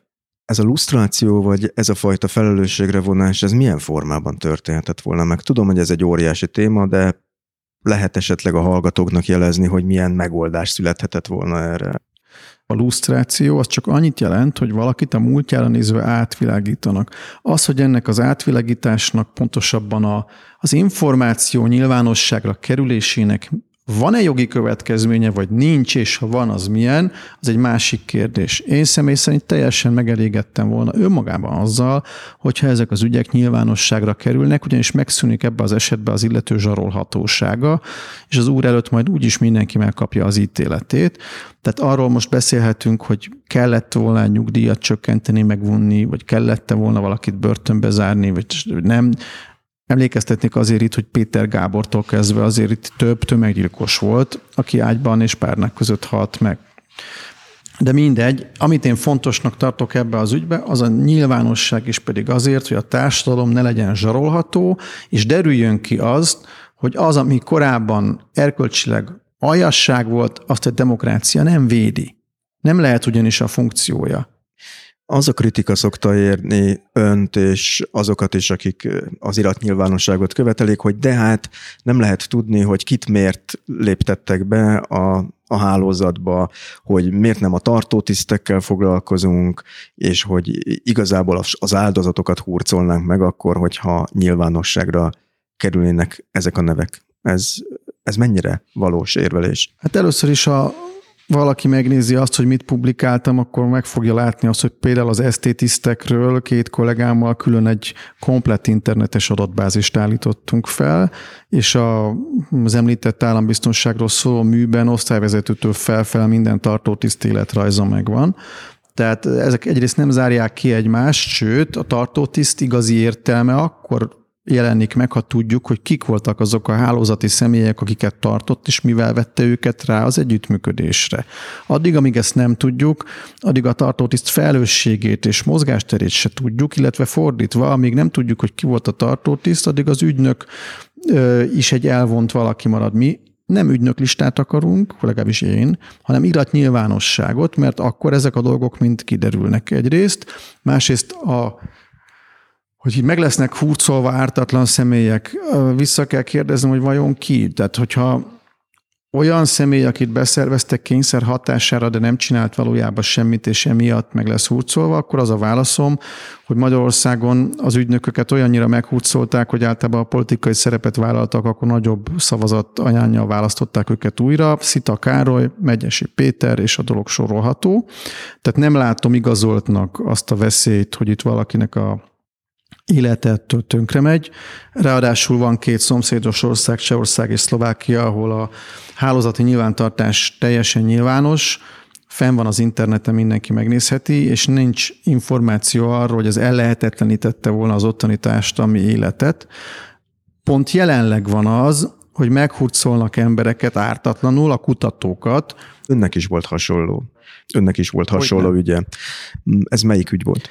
Hát több is volt, valamiből nem lett per, a Paskai László Biboros érsek ügyből nem lett per, Kis László alkotmánybíró volt pártitkár helyettes ügyéből, abból lett per, Kárpáti György vízilabdázó ügyéből lett per, Kis Rigó László megyés püspök ügyéből lett per, és Kollát György ügyéből szintén lett per. Tehát, és a, ezek a perek itt részben büntető, személyiségi, jogi és sajtópereket jelentettek, tehát egy ügyben van, amikor három per volt. És hogy állnak ezek a perek most?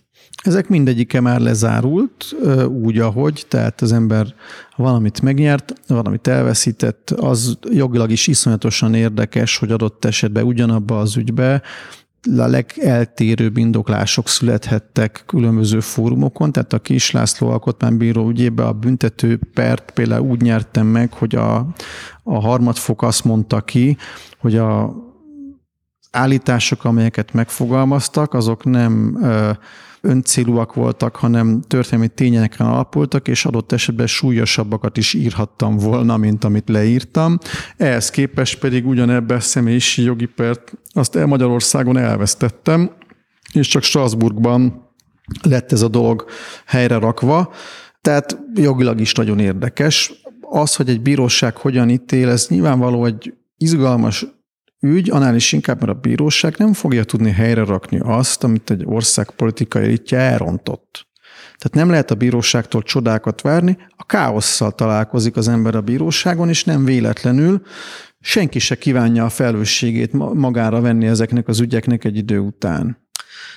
És az, hogy ön ezekbe a háborúkba úgymond belement, beleállt ezekbe az ügyekbe, nem mondta a családja azt, hogy hát kedves Krisztián, ne haragudj, de most már túl sok helyről lőnek, túl nagy a kockázat, hiszen ezek minden egyes alkalommal súlyos kárterítéseket is jelenthetnek egy vesztes per esetén. Hogy nem érezte úgy soha, hogy, hogy túl sok frontot nyitott az utóbbi Hát akkor nem 2016-ra megyek vissza, amit említettem, hanem mondjuk akkor a 2000-es évek elejétől?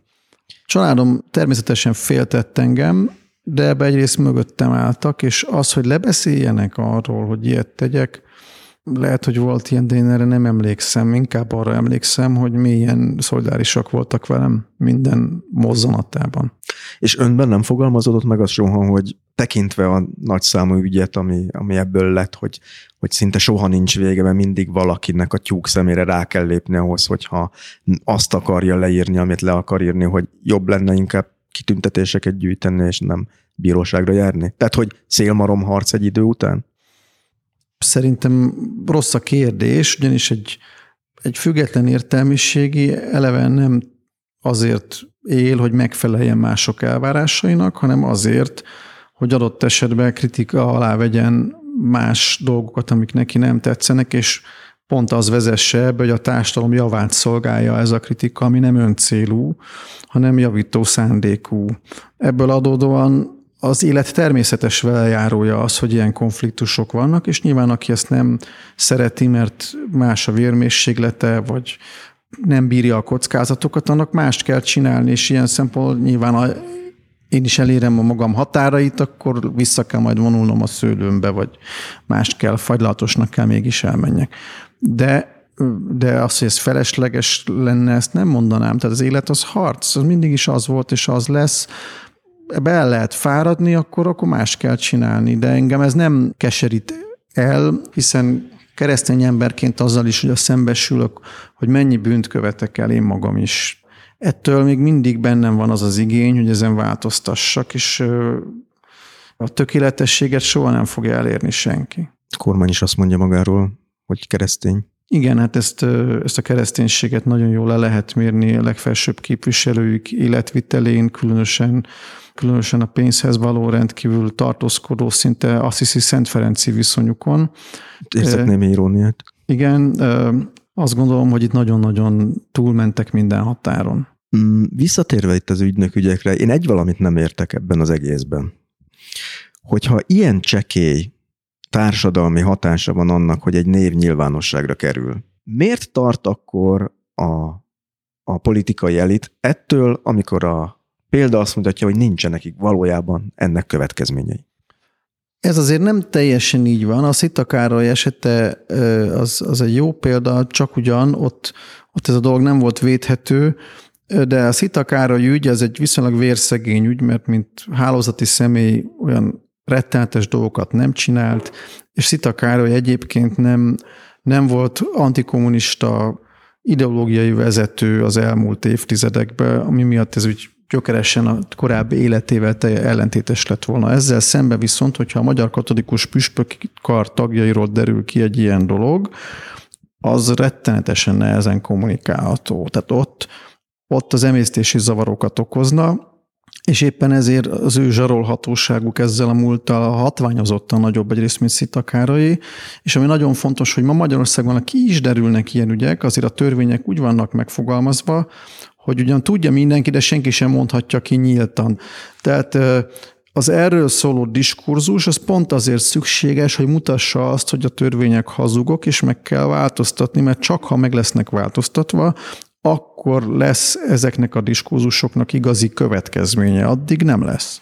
Tehát a katolikus egyház érintettsége lehet az egyik ok, amiért 90-től kezdve következetesen akadályoztattak ezek a feltáró törekvések? Az biztos, hogy ez egy nagyon nagy falat ebbe a történetben, hiszen a katolikus egyház egyébként sajnálatos módon nem kéne ennek így lennie, az egyik politikai oldal kizárólagos szövetségesévé vált, és ezzel a saját szerepét is szerintem hosszú távon nagyon kártékonyan játszotta el. A horti rendszerben mindenképp jó volt, hogy a katolikus egyház nem volt azonos az állammal, hanem egy ellensúlyt képezett például a kormányzóval szemben, és a keresztény szocializmus, mint olyan, az adott esetben ellenzéki mozgalom is tudott lenni. Ön katolikus egyébként? Igen. És hogy viszonyul ehhez a, tehát végül is a saját egyházáról van szó? Rosszul. Szégyen, szégyent érzek nagyon sokszor, tehát akkor a migráns ügyben is, illetve nyilván, ha Bermiklós püspök urat hallom, akkor, akkor meg megnyugvást, de hát azt gondolom, hogy a katolikus egyház egy nagyon-nagyon nehéz korszakban van most, amikor formailag annyi pénzt kap az államtól, talán amikor üldöztetésnek volt kivéve, morálisan ezt mégiscsak integerebb állapotba viselte át, mint ezt, ami most zajlik.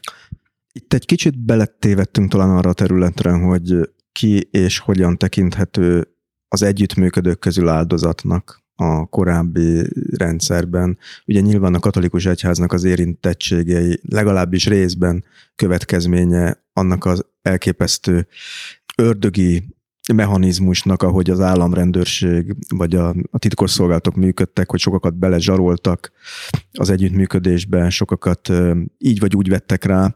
Az önkutatásai szerint mekkora azoknak az aránya, mekkora lett azoknak az aránya, akik kényszerből voltak a, a beszervezettek között? Ez egy nagyon nehéz kérdés, ugyanis egy kommunista diktatúrában mindenki Rákosi Mátyástól lefele mondhatja azt, hogy ő kényszer hatására cselekedett, hiszen Rákosi Mátyás se volt biztonságban, őt is bármikor belőhették volna a messzes gödörbe, mint hogy Kumbélát például belökték. Tehát mindenki, a tettesek közül is mindenki hivatkozhat a kényszerre. Ellenben az a tény, hogy az összesen 200 ezer hálózati személyből egyszerre sose volt több üzemben, mint 10 ezer, és az újonnan beszervezett ügynökök közül minden második már el sem ment a második találkozóra, és még ezen kívül további tízezerek tagadták meg már a beszervezéskor a munkát, még az 50-es években is. Ez arra utal, hogy a magyar társadalomnak volt egy immunrendszere, és nagyon sokakban volt egészséges életösztön. Lehetséges, hogy Paskai Lászlót beszervezték, de ahhoz képest, hogy egy csomó ember a zsarolás ellenére sem mondott igent, Paskai László igent mondott, amelyben azt mondjuk, hogy az, amit ő tett, az ugyanolyan, mint azoknak a sorsa, akik nemet mondtak, akkor az ellenállás degradáljuk. Tehát ezt el kell dönteni, hogy beszéljünk akkor arról, hogy volt ellenállás a kommunizmusban, vagy ne. Mondhatjuk azt, hogy ne beszéljünk, de ez egy olyan szörnyű ár, amit én egyébként antikommunistaként nem óhajtok kifizetni. Sokan mondják azt, hogy jó, hát csomó dokumentum megsemmisült, belekerülhettek olyanok, ami nem volt ott. Arról is lehet különböző ilyen véleményeket hallani, hogy léteznek magnószalagok, amin ott vannak az adatok. Megint mások azt mondják, hogy az se biztos, hogy teljes. Hogy mi a valóság? Egyáltalán van mit kutatni és nyilvánosságra hozni? Hát először is iratokat hamisítani erről az ügyről, még senki se tudott úgy, hogy ez ne tűnt volna fel, nem bukkant fel egyetlen egy hamis irat az állambiztonsági levéltárba, és fizikai lehetetlenség, mert hogyha valaki ilyennel próbálkozik, nagyon hamar le fog bukni. Képtelenség ezt.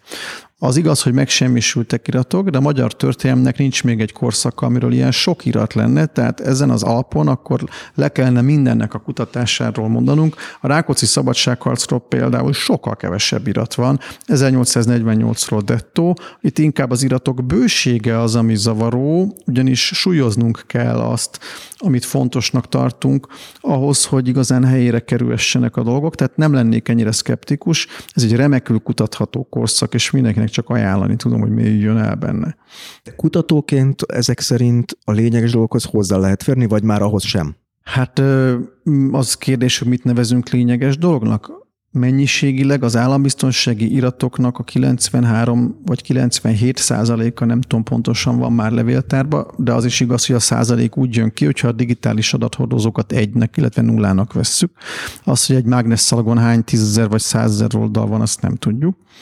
A legnagyobb baj azonban az, hogy egy családi levelezésből is száz levélből, ha kettőt kiemelek, adott esetben pont azt a két legkritikusabb ügyet tudom kiemelni, ami a teljes családtörténetet más formában fogja bemutatni. Például az a levél, amiben a fiú öngyilkosságának okait megírja az apának, ha az ott hiányzik, formálisan 99 ott van, csak ez az egy nincs, és ugye pont az a három, illetve 7 százalék nem került a levéltárba, ami a leglényegesebb. Tehát például a KGB és a Magyar Titkosszolgálatok együttműködési tervei. Nem mondhatja azt a, a jelenlegi állambiztonság, hogy de azért nem került oda, mert a jelenlegi dolgaikra lehetne belőle következtetni, és a idegen titkosszolgálatokat ne segítsük azzal, hogy ezek ott vannak.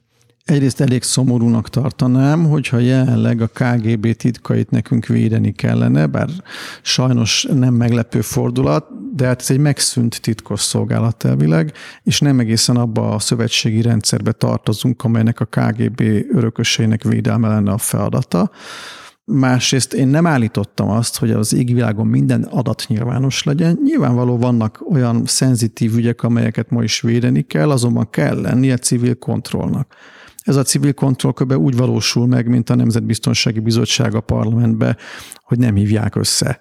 Itt a titkosszolgálatokra volt ez mindig is bízva, és a titkosszolgálatok ezzel sajnos súlyosan visszaéltek, ezt leginkább ott lehet látni, hogy a, amit leadnak aztán a levéltárba most 2019-ben, azt mondjuk 2002-ben még úgy minősítették, hogy ez 2058-ig titkos. Miközben most olvasva 19-ben azt se értjük, hogy 2002-ben miért volt az.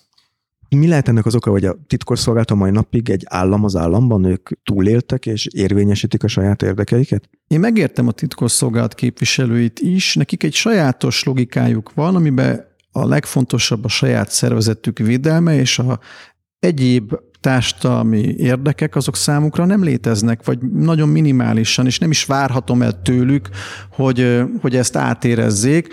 Ezért kell független civil kontroll mert hogy ők maguktól erre nem lesznek képesek, illetve olyan súlyt adnak a saját piszlicsári érdekeiknek szemben a társadalmi érdekkel, ami miatt egyszerűen aszimmetrikus viszonyok alakulnak ki. Lehetne egy példát mondani arra, hogy milyen piszlicsári dolgok fordulnak elő, ami mosolyog esetleg a kutató? Persze, tehát mondjuk egy olyan adatot, ami, ami hogyha nyilvánosságra kerül, akkor adott esetben 20 emberre szűkíthető az, hogy ki volt a hálózati személy. Ezt a titkosszolgálat nyilván azonnal titkosít, mert azt mondja, hogy hát a, ha 20-ra szűkítik, az is egy rettenetes kockázat. Azonban, hogyha azt vesszük, hogy ez a 20-ra szűkítés már úgy jelentkezik, hogy mindenki a 20-ból, akire szűkítető halott, vagy úgy, hogy minden, mind a 20 személy egyébként nem egy diktatúra, hanem egy demokratikus állampolgára, tehát nem fenyegeti ezért egzisztenciális veszély, hogy kiderül az, hogy mondjuk a Tomi mosópor receptjét a magyar hírszerzésnek átjátszott, annál is kevésbé, mert a Tomi mosópor, ami egy nyugati ö, koppintás, ugye a rendszerváltáskor megszűnt, mert a Henkel, az eredeti gazda megvette a magyar vállalatot, de jelenleg a Tomi mosóport az gyártja, akitől a receptet lopják. Tehát ezeknek az ügyeknek a tétje ma már nulla ehhez képest még most is hétpecsétes titkokként tekintenek rájuk. És ezt úgy kell elképzelni, hogy ül a titkosszolgálat mélyén valaki, aki ezt a két-három százaléknyi visszatartott anyagról eldönti, hogy mi legyen az? Így van. És a, a politikának viszont úgy tűnik ez kényelmes. Hogy hát ez a lehető legjobb. Azt is mondta egy interjúban, hogy az, ahogy az ügynök kérdéshez hozzányúlt a magyar politika 1990 után, az sejlik fel, hogy itt egy komoly politikai szándék van arra, hogy a valóság megmásításával egy új történelmi emlékezetet hozzanak létre, és hogy ez ennek a része, ez a törekvés. Ez egy elég súlyos kijelentés, nem tudom, hogy pontosan idéztem-e, hogy valóban tetten érhető az, hogy azért nem akarják ezeknek az iratoknak a nyilvánosságát, hogy más lehessen mondani arról, hogy mi történt? Hát hogy ne, hát ez egy alternatív történelemben Posgai Imre, mint a nemzet halottja szerepel, megjegyzem, tehát a Posgai Imrét ugye nemrég halt meg, a nemzet halottjaként temették, holott 1988-ban és 89-ben, amikor Posgai Imre és még az akkor ellenzéki Orbán Viktor tárgyalt, akkor ketten egy éles vitát folytattak arról, hogy benne legyen-e a szocializmus kifejezés az új alaptörvényben, vagy ne, és akkor még gyökeresen ellentétes véleményem voltak, mert Posga Imre, mint az állampárt képviselője megpróbált ezzel is magának politikai biztosítékot szerezni, és vele szemben kellett ezt, és nem vele együtt kellett lebontani. Tehát a rendszerváltás történetének valószínűleg egy olyan alternatív értelmezését fogjuk most majd a 30. évfordulóra is kapni, ami csak azért fog működni, mert bizonyos dolgokat szándékosan elhallgatnak, kiradíroznak, azért, hogy a Fidesz hőse posz az szemünk elé táruljon. Tehát szerintem ez a mindennapoknak már abszolút a része. Van itt egy másik nagyon konfliktusos könyve, amit mindenképpen szerettem volna megemlíteni az interjúban. Ennek a címe pedig az, hogy a horti rendszer és antiszemitizmusának mérlege. Egy kicsit úgy tűnik, mintha a Budapest ostroma a, a Magyar Honvédség szerepe a megszállt területeken nem lett volna eléggé kötéltánc, és ez a könyv 2012-ben jelent meg először, aztán sok átdolgozás volt közben, és talán 2016-ban a, a második kiadás, vagy legalábbis mintha lettek volna benne pontosítások. Az, hogy a háború előtt a horti rendszerben hogy viszonyult, milyen helyet foglalt el az antiszemitizmus, hogy torkolott ez abban a nemzeti tragédiában, ami a holokauszt lett, az uralkodó elit hogyan állt hozzá, azért ezek nem csak önmagában izgalmas kérdések, vagy nekem, mint olvasónak, hanem úgy tűnik, hogy rengeteg világnézeti, vagy világnézetileg meghatározott álláspont rakódik erre, családtörténet rakódik erre, ki hogy látja, ki mit tart ebből fontosnak, ki érzi sértve magát, az egyik kijelentés miatt ki érzi sértve magát a másik miatt, nem gondolta, hogy ez, ez újabb 26 front lesz? Először is ezt a könyvet én ezt nagyon sokáig írtam. Egy Freiburgi ösztöndíj robbantotta ki ennek az ötletét még 1999-2000 fordulóján, meg személyes találkozások német történészekkel. Nekem ez egy tudományos, nagyon izgalmas tudományos kérdésfeltevés volt, ami kapcsán egyáltalán nem érdekelt, hogy ez hogy fog sérteni másokat, mert hogy ez az MTA nagy doktori disszertációm is egyben, én egy tudományos problémára kívántam válaszolni. Az, hogy ennek egyébként van egy nagyon is társadalmilag fontos üzenete, azt természetesen örömmel tapasztaltam, és megerősítettem, hogy ezt csináljam, és megjegyzem, ha csak azt vesszük, hogy ebben az ügyben mit írtak rólam, akkor nekem valahol most tényleg a terrorháza kuratóriumi elnökeként, vagy pedig a Döbrentei Kornér mellett valahol a magyar közéletbe úgy a Szitjakürt és a Kurucinfo között kellene lennem. Tehát akkor hivatalosan antiszemitává kiáltotta ki a történész szakma legalábbis egy része, vagy a politikusok Bocsánat, egy része? a történész szakma nem kiáltott ki antiszemitának, a a politikusok közül ezt szerintem senki nem tette. Publicisták voltak, akik ilyet írtak, és egy darab történész volt, aki mm, részletes kritikákba ment, amelyben engem ideológiai vádakkal is illetett indirekt módon. Voltak sok kritikát kapott a könyv, ami legitim, teszem hozzá. De az az állítás, hogy a zsidóság Magyarországon pontosan ugyanolyan szegény volt, mint a nem zsidók, az egyszerűen történetileg nézve egy vicc. Ezt mindenki tudja, hiszen Budapest lakosságának 20-25 a volt például zsidó, származású, ehhez képest vidéken, a falvakban mondjuk 0,3% volt, és a szociális javakhoz a fővárosban jobban hozzá lehetett jutni, még a budapesti proletáris, magasabb életszínvonalon élt, mint az úgynevezett 3 millió kódus bármelyike. Tehát ezek evidenciák valójában, csak nyilván a kimondása az következményekkel jár, és ezt fel kell vállalni, én pedig felvállaltam. Csak megpróbálom nagyon röviden összefoglalni, hogy a hallgatók is értsék, ha, de javítson ki, ha az összefoglaló téves lenne.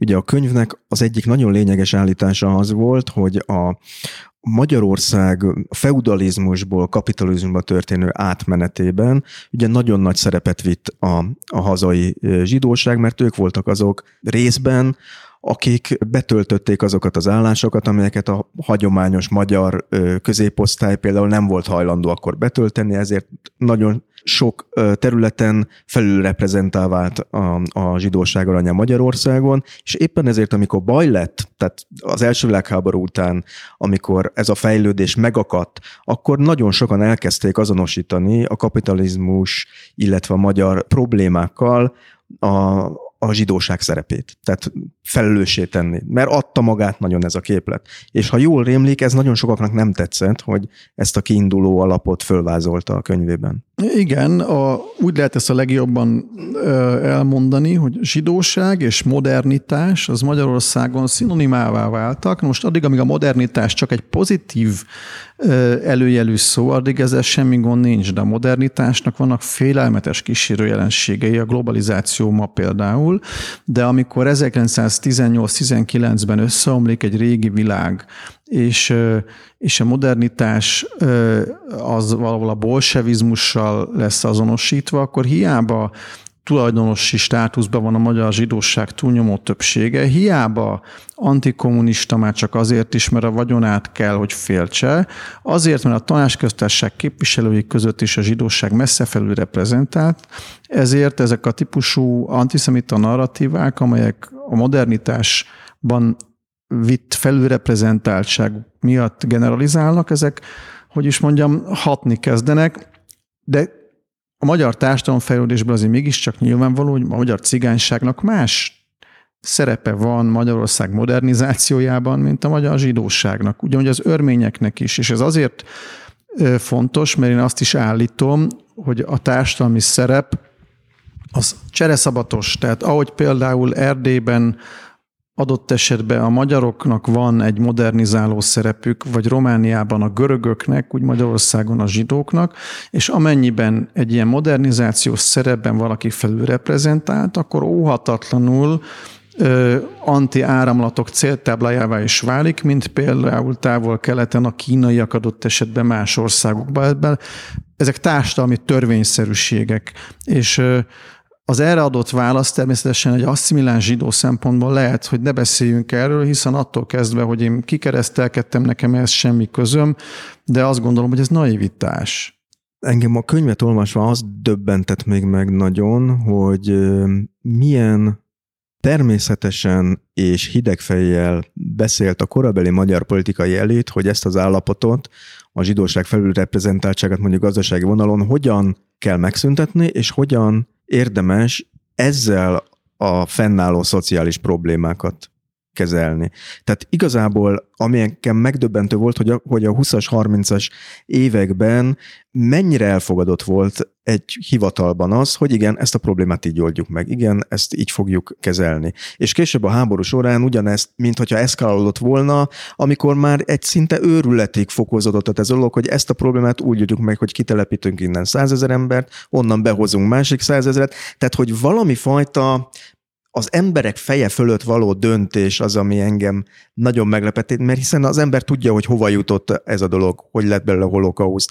A hozzáállás az, ami a békeidőben is, ami elgondolkoztat engem, hogy ennyire könnyű emberi zsorsokkal dobálózni, hogy őt ide rakom, őtől ezt elveszem, neki odaadom, és ezzel megoldom a társadalmi problémákat. Hát a könyv legnyugtalanítóbb része egyébként az abból fakad, hogy van egy tudásunk, hogy 1945 után a társadalmat hogyan állították át ugyanezen logika alapján. Tehát amikor Kertész Imre azt mondja, hogy a sorstalanságot a kommunizmus tapasztalata segített igazából megírni, akkor ez a Horti rendszer könyvre is igaz, hogy az a típusú mindenható állam, amelyiknek nem kell a született jogra semmiféle erkölcsi szempontokra tekintettel lennie, hanem vélt társadalmi hasznosság szerint vehet el korlátok nélkül bárkitől bármit, és adhatja oda bárkinek. Ez ugye egy nagyon-nagyon modern jelenség. Korán sem csak a szélső jobboldalnak a sajátja, egyáltalán nem. Ellenkezőleg az, hogy Magyarországon a kommunizmus viszonylag nagy társadalmi támogatottsággal tudott működni, mert természetesnek tartotta nagyon sok ember, aki haszonélvezője lett, hogy neki ez jár. És ez ma is egyébként a trafikengedélytől kezdve nagyon sok helyen visszaköszön. Ez, ez az igazán nyomasztó üzenete ennek a könyvnek, és hát ennek volt egy tradíciója, tehát Magyarországon, de mindenütt egy szociális reformot általában úgy szoktak megoldani, hogy valakitől elvesznek, mert hogy sokkal egyszerűbb valakitől elvenni, mint a termelést mondjuk innovatív ötletekkel a duplájára emelni, hogy többet lehessen szétosztani, meg az ugye sokáig is tart.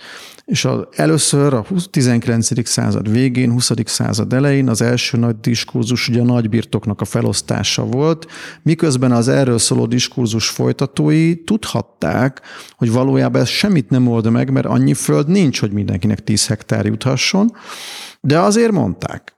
És nagyon sokan el is hitték, hogy ez megoldást jelent, egy bonyolult történet, korán sem fekete-fehér, tehát a földosztás mellett szóltak érvek, csináltak is földosztást. Én csak arra akarok utalni, hogy az a tradíció, hogy a máséval oldjuk meg a szociális problémákat, ez nem új. És a 30-as években az volt a fatális szerintem, hogy addig, amíg ezt vagyoni alapon vesznek el a gazdagoktól, hogy szegényeknek uradják, de ez valamilyen központi és korlátozott módon történik, és mindenkire ugyanúgy érvényes, addig bizonyos kompromisszumokat el lehet fogadni. Én például elfogadom azt, hogy legyen örökösödési adó egy bizonyos értékhatár felett. És erre lett volna mód. Tehát, hogyha a, nem nevesítik a zsidóságot, hanem csak azt mondják, hogy a leggazdagabb vagyonokból modernizációs célra többet kell adózni, mint a szegényekből, akkor is a zsidóságot felülreprezentáltan sújtotta volna ez a dolog, de nem lett volna nyílt antiszemita éle. És a Győri Program nevű 20. században egyetlen sikeres gazdaságélénkítő program, amit Imrédi Béla 1938-ban meghirdetett, azt ezt is tartalmazta. Pontosabban ezt is tartalmazta, mert a másik része a zsidó törvény volt, ami konkrétan viszont nevesítette is a középosztályon belül, hogy kiket kell kirugdosni az állásukból, és kiknek kell az ő állásukat odaadni, és ezzel etnicizálta egy olyan konfliktust, amit halálos bűn volt etnicizálni, mert ennek köszönhetően Kolozsvár és Nagyvárad magyar többségét sikerült a magyar szerveknek megsemmisíteni, és végső soron haláltáborokba szállítani. Ön is említette itt a trafik törvényt, amit a haláltáborok árnyékában ez egy kicsit bagatelnek tűnik, de mégis egy érdekes párhuzam, hogy igen, hogy ennyire jelen van a magyar állami törekvésekben ez a, ez a fajta szerep, hogy elveszem ettől, odadom annak, mint hogyha hozzászokott volna a magyar lakosság, és hogy ez így megy. Hát pontosan, tehát nyilván az előbbi mondat történelmi tragédiára vonatkozik, ami egy összetett és komplikált folyamat, a trafik törvény teljesen más sok szempontból, de azt mondjuk, hogy nem okozott több százezes tüntetéseket, amikor kiderült, hogy a trafik törvények pályázati anyagai azok rögtön meglettek semmisítve. Az eljárás lefolytatása után, hogy még csak bizonyíték sem maradjon arra, hogy az egész pályázatás egy hazugság, egy csalás volt, hanem ezt mindenki úgy lenyelt. Tehát igen, mert hogy ez itt mindig is így ment, volt alkotmányos költség, mindenkinek voltak a haverjai, és csak ugyan, tehát nem mondhatjuk azt, hogy a Magyar Szocialista Párttól a korrupció fogalma olyan távol lett volna, mint Makó Jeruzsálemtől, sokkal szervezetlenebbül, amatőrebbül csinálták ugyanezt.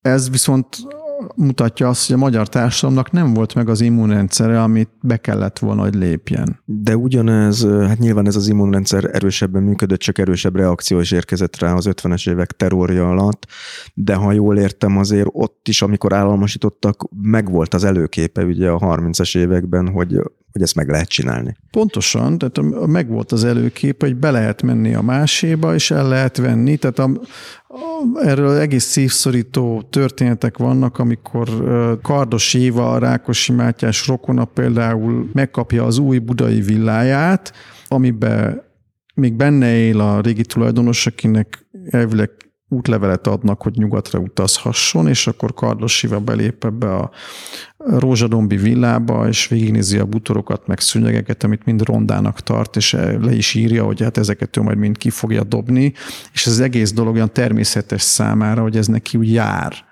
És most mondhatjuk, hogy persze a Kardosiva, a rohadt Rákosi, de ez nem az ő egyedi élménye, hanem egy komplett társadalomé és nem csak úgymond a zsidó kommunistáké, mert mondok még egy más valamit, hogy amikor személyesen utolér engem a történelem, nekem volt egy lakásom a Nyúl utca 3-as számú házban, és konkrétan a Nyúl utca 3-as számú ház, ami egy ilyen bérvilla volt a 30-as években épült, nyilván a felső, vagy inkább középosztály részére eredetileg ilyen 150, de inkább 250 négyzetméteres lakásokkal, ezek fellettek szabdalva. De az egyik legszebb lakásban egy öreg bácsi élt, az Ima Péter, akiről, mint kiderült, az állambiztonság egyik tartótisztje volt, méghozzá egy közismert tartótisztje.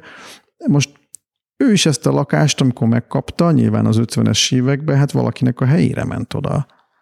Mint ahogy a Gyurcsány villa története is azért arról szól, hogy ott az nem mindig az apró családé volt, hanem előtte másé azt hiszem pont holokauszt áldozaté volt a, a... Igen, bár közvetlenül nem a holokauszt áldozattól vették át, mert egy darabig pártszabóság működött benne, és a pártszabóságból lett aztán egy apró villa, de ez most ilyen szempontból részletkérdés.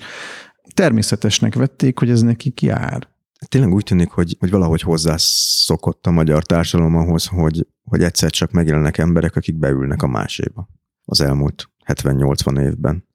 És azért jutott ez eszembe, mert mintha ugye most is létezik egy program, hogy alakítsuk ki a nemzeti tőkés osztályt, és semmiképpen nem szeretném összehasonlítani a, akkor, amikor embereket tényleg internáltak, haláltáborokba küldtek, hiszen, hiszen, hiszen legyünk észnél ezzel, de valahogy mégis a, a késztetés, hogy nekem ez jár, mint hogyha most is, most is megjelenne ebben a... Hát nyilván az, van egy interpretáció, mely szerint Mészáros Lőrinc tehetségesebb, mint Zuckerberg, de van egy másik, amely szerint ami történik, az az einstandolás minősített esete, és az igazán aggasztó, hogy hogy képzelik azt, hogy hogy fog ezt tudni megmaradni. Tehát hogy fogják elérni azt a politikai konszenzust, ami 30 év múlva is ennek az egésznek büntetlenséget biztosít. Hát ez egy jogászkormány. Attól, hogy ez egy jogászkormány, azokat a kataklizmákat, amik minden történelmi rendszert egyszer megbuktatnak, nem láthatnak előre, és hosszú távon talán még ennek a kormánynak a leszármazottai is jobban járnának, hogyha ezt nem ilyen önkorlátozás nélkül végeznék. Ön arra számít, hogy ez nem érhet véget jól ez a történet? Hát jelenleg, ami hiányzik egy normális demokráciában, hogyha kormányváltás van, akkor a vesztes félnek nem kell rettegni attól, hogy azonnal börtönbe csukják. Jelenleg viszont, hogyha itt például elveszti a Fidesz a választásokat, ami lehetetlen, akkor az Olaf ügy miatt, az Elios ügy miatt konkrétan a miniszterelnök veje azonnal egy korrupciós eljárás kellős közepébe kerül, hiszen nyilvánvaló, hogy csaltak, loptak és hazudtak. Ezt maga a magyar kormány is elismerte akkor, amikor lemondott több milliárd forintról, amit uniós támogatásként le lehetett volna hívni ebbe az ügybe, de nem hívták le. És ez egy nagyon nagy különbség. Tehát a szocialistákkal való együttműködés ugyan mérgezett volt, és sok szempontból erkölcsi problémákkal volt teli, de 2010-ig, ha vesztett valaki, átadta a hatalmat a másiknak, azt tovább vitte, és nem csukott le senkit. Megjegyzem, Gyurcsány Ferencet lecsukták? Nem.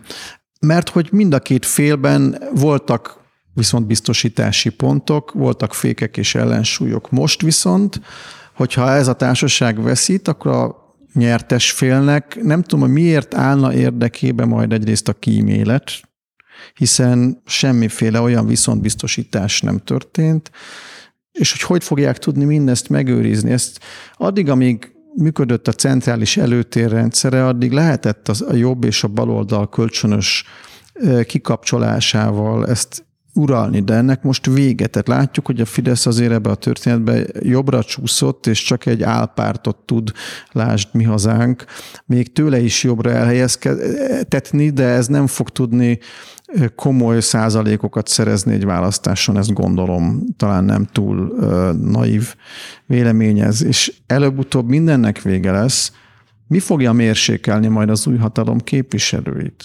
De az nem egy lehetséges forgatókönyv itt Magyarországon, hogy ennek nem lesz következménye, hanem szépen lassan ugyanúgy, ahogy, ahogy egy állampárti tulajdon jogi státuszkót is lehetett legitimizálni 90 után az új rendszerben. Itt is eltelik majd annyi idő, hogy már nem lehet visszacsinálni, és, a, és az unokákon nem lehet számon kérni, hogy miért abban ülnek, amiben ülnek. Ez lehet, hogy így lesz, de az is lehet, hogy nem így lesz, és van elég példa arra, amikor 70 év után is vagyoni ügyeket teljesen visszacsináltak. A Baltikumban például, vagy Németországban 50 év után nincs erre biztosíték, és a békés átmenethez ugye az is kell, hogy előbb-utóbb ez a társaság önmérsékletet tanúsít, leépíti a saját totális hatalmát, átad belőle kisebb, majd nagyobb részleteket. Látunk ebből most bármit? Ez a jövő zenéje kell, hogy legyen, de jelenleg igazából nem képzelhető ez a forgatókönyv el. Legalábbis a veszélye annak erősen fennáll, hogy ez nem lesz végrehajtható. Persze a magyar történelemből az is következhet, hogy úgyis lesz majd valami elvtelen kiegyezés, mint oly sokszor, de hát nem kicsi a kockázat. Valóban én is úgy érzem, hogy nem kicsi a kockázat, csak valahogy, valahogy azt is érzem, hogy ahogy ön is mondta, hogy itt a kiegyezések, az elvtelen kiegyezések azok, azok általában meg szoktak történni, illetve visszakanyarodnék arra, amit mondott, hogy lehet, hogy ezért lett volna jó rendbe tenni 90 után a, az ügynökügyet, ezért lett volna jó rendbe tenni sok minden mást, amit igazságtételnek nevezünk, mert minthogyha egyre zavarosabb lenne ebből a szempontból a, a közösségi jogérzék, az igazságérzet, mert, mert soha nem úgy volt, ami ennek megfelelt volna. Hát csak, hogyha minden ennyire zavaros, akkor az indulatok is sokkal kevésbé lesznek majd korlátozhatóak, és amikor lesz egy válság, akkor a népharag olyan elementárisan fog majd a mostani hatalmasok és azok szimbolikus figuráival szembefordulni, hogy Isten mentsen meg bennünket tőle. Ez nem annak az értelmiségnek a wishful thinking ahogy az angol mondaná, aki aki vállalja a konfliktusokat, de egyre kevesebben vállalják körülötte a konfliktusokat? Tisza István egy nagyon népszerű miniszterelnök volt egy darabig, aztán úgy lőtték le, mint egy kóbor kutyát, és senki nem gyászolta 1918 novemberében. Tehát van erre bőven példa, amikor valaki, aki egy ünnepelt hérosz nagyon sokáig utána megvetett párjává válik. De hát ahhoz kellett egy azért egy elég rendkívüli politikai helyzet, ugye egy vesztes világháború. Kellett egy vesztes világháború, de szegény Tisza speciál ebbe a világháborúban nem úgy volt bűnös, mint ahogy azt sokan gondolták. Nem ő deklarálta a diállapotot, ő próbálta az országot egy darabig visszatartani, aztán amikor már nem lehetett, fölvállalta, megjegyzem, nagyon etikailag nagyon tisztességes módon, hogy jó, akkor ő megissza ennek az egésznek a következményeit, amiért ő felelős, az nem a világháború, hanem az, hogy semmiféle kiegyezésre nem volt képes a nemzetiségekkel, holott ez eszenciális lett volna az ország fennmaradása szempontjából. De hát jövőbe én se látok. Én a múlttal foglalkozom, és az eddigi kérdések egyre inkább a jövőre irányultak, és a hallgató ugyanannyira kompetens ebben, mint én. Egy valakit említenék még azért, ahol talán az igazságérzet, a magyar igazságérzet nem, nem kellett, hogy csalatkozzon, ez pedig Rákosi Mátyás, aki ugye emigrációban halt meg, és a legújabb könyve igazából róla szól, egy 2018-ban jelent meg a Rákosi Mátyás eltitkolt szolgálatai című munka, ami egy elég kalandos úton megtalált anyagnak a feldolgozásáról szól. Ez micsoda pontosan? Egy véletlennek köszönhetően hozzám került Rákosi Mátyás emigrációs irathagyatéka, ez egy elég nagy korpusz, tehát több száz tételből állt, ez a levelezését jelenti nagy részt különböző magyarországi személyekkel, és annyira érdekesnek tűnt ez az iratanyag, hogy ebből Meruk József kollégámmal és barátommal jött az ötlet, hogy egy könyvet is lehetne Rákosi Mátyásról írni, amiben van egy külön fejezet, ami az ő börtönéveiről és szocializációjáról szól, ami nem kötődik magukhoz az iratokhoz, viszont magyarázza azt, hogy miért lett Rákosi egy, egy, gátlástalan fenevad, fogalmazzunk úgy, és a többi pedig hát azok ilyen kis mélyfúrások Rákos és az emberi kapcsolatok történetében. Ez, ez tényleg egy ciprusi hotelben egy bőrtáskából került elő ez az iratcsomag, ami Rákosi levelezését tartalmaz? Én nekem ezt mondták, hogy ott került elő, de hozzá kell tennem, tudok mondani helyet, ahonnan valószínűbben kerülhetett elő. Az egész teljesen valószínűtlen, én ezt belátom. Lehet, hogy így volt, lehet, hogy nem, de mivel az iratokat beszkenneltük, a szkennelt verziókat odattam a Budapest városi levéltárának, hogy mindenki megnézhesse. Ez valóban fönt van már az valóban interneten. Valóban fönt van teljesen nyilvános.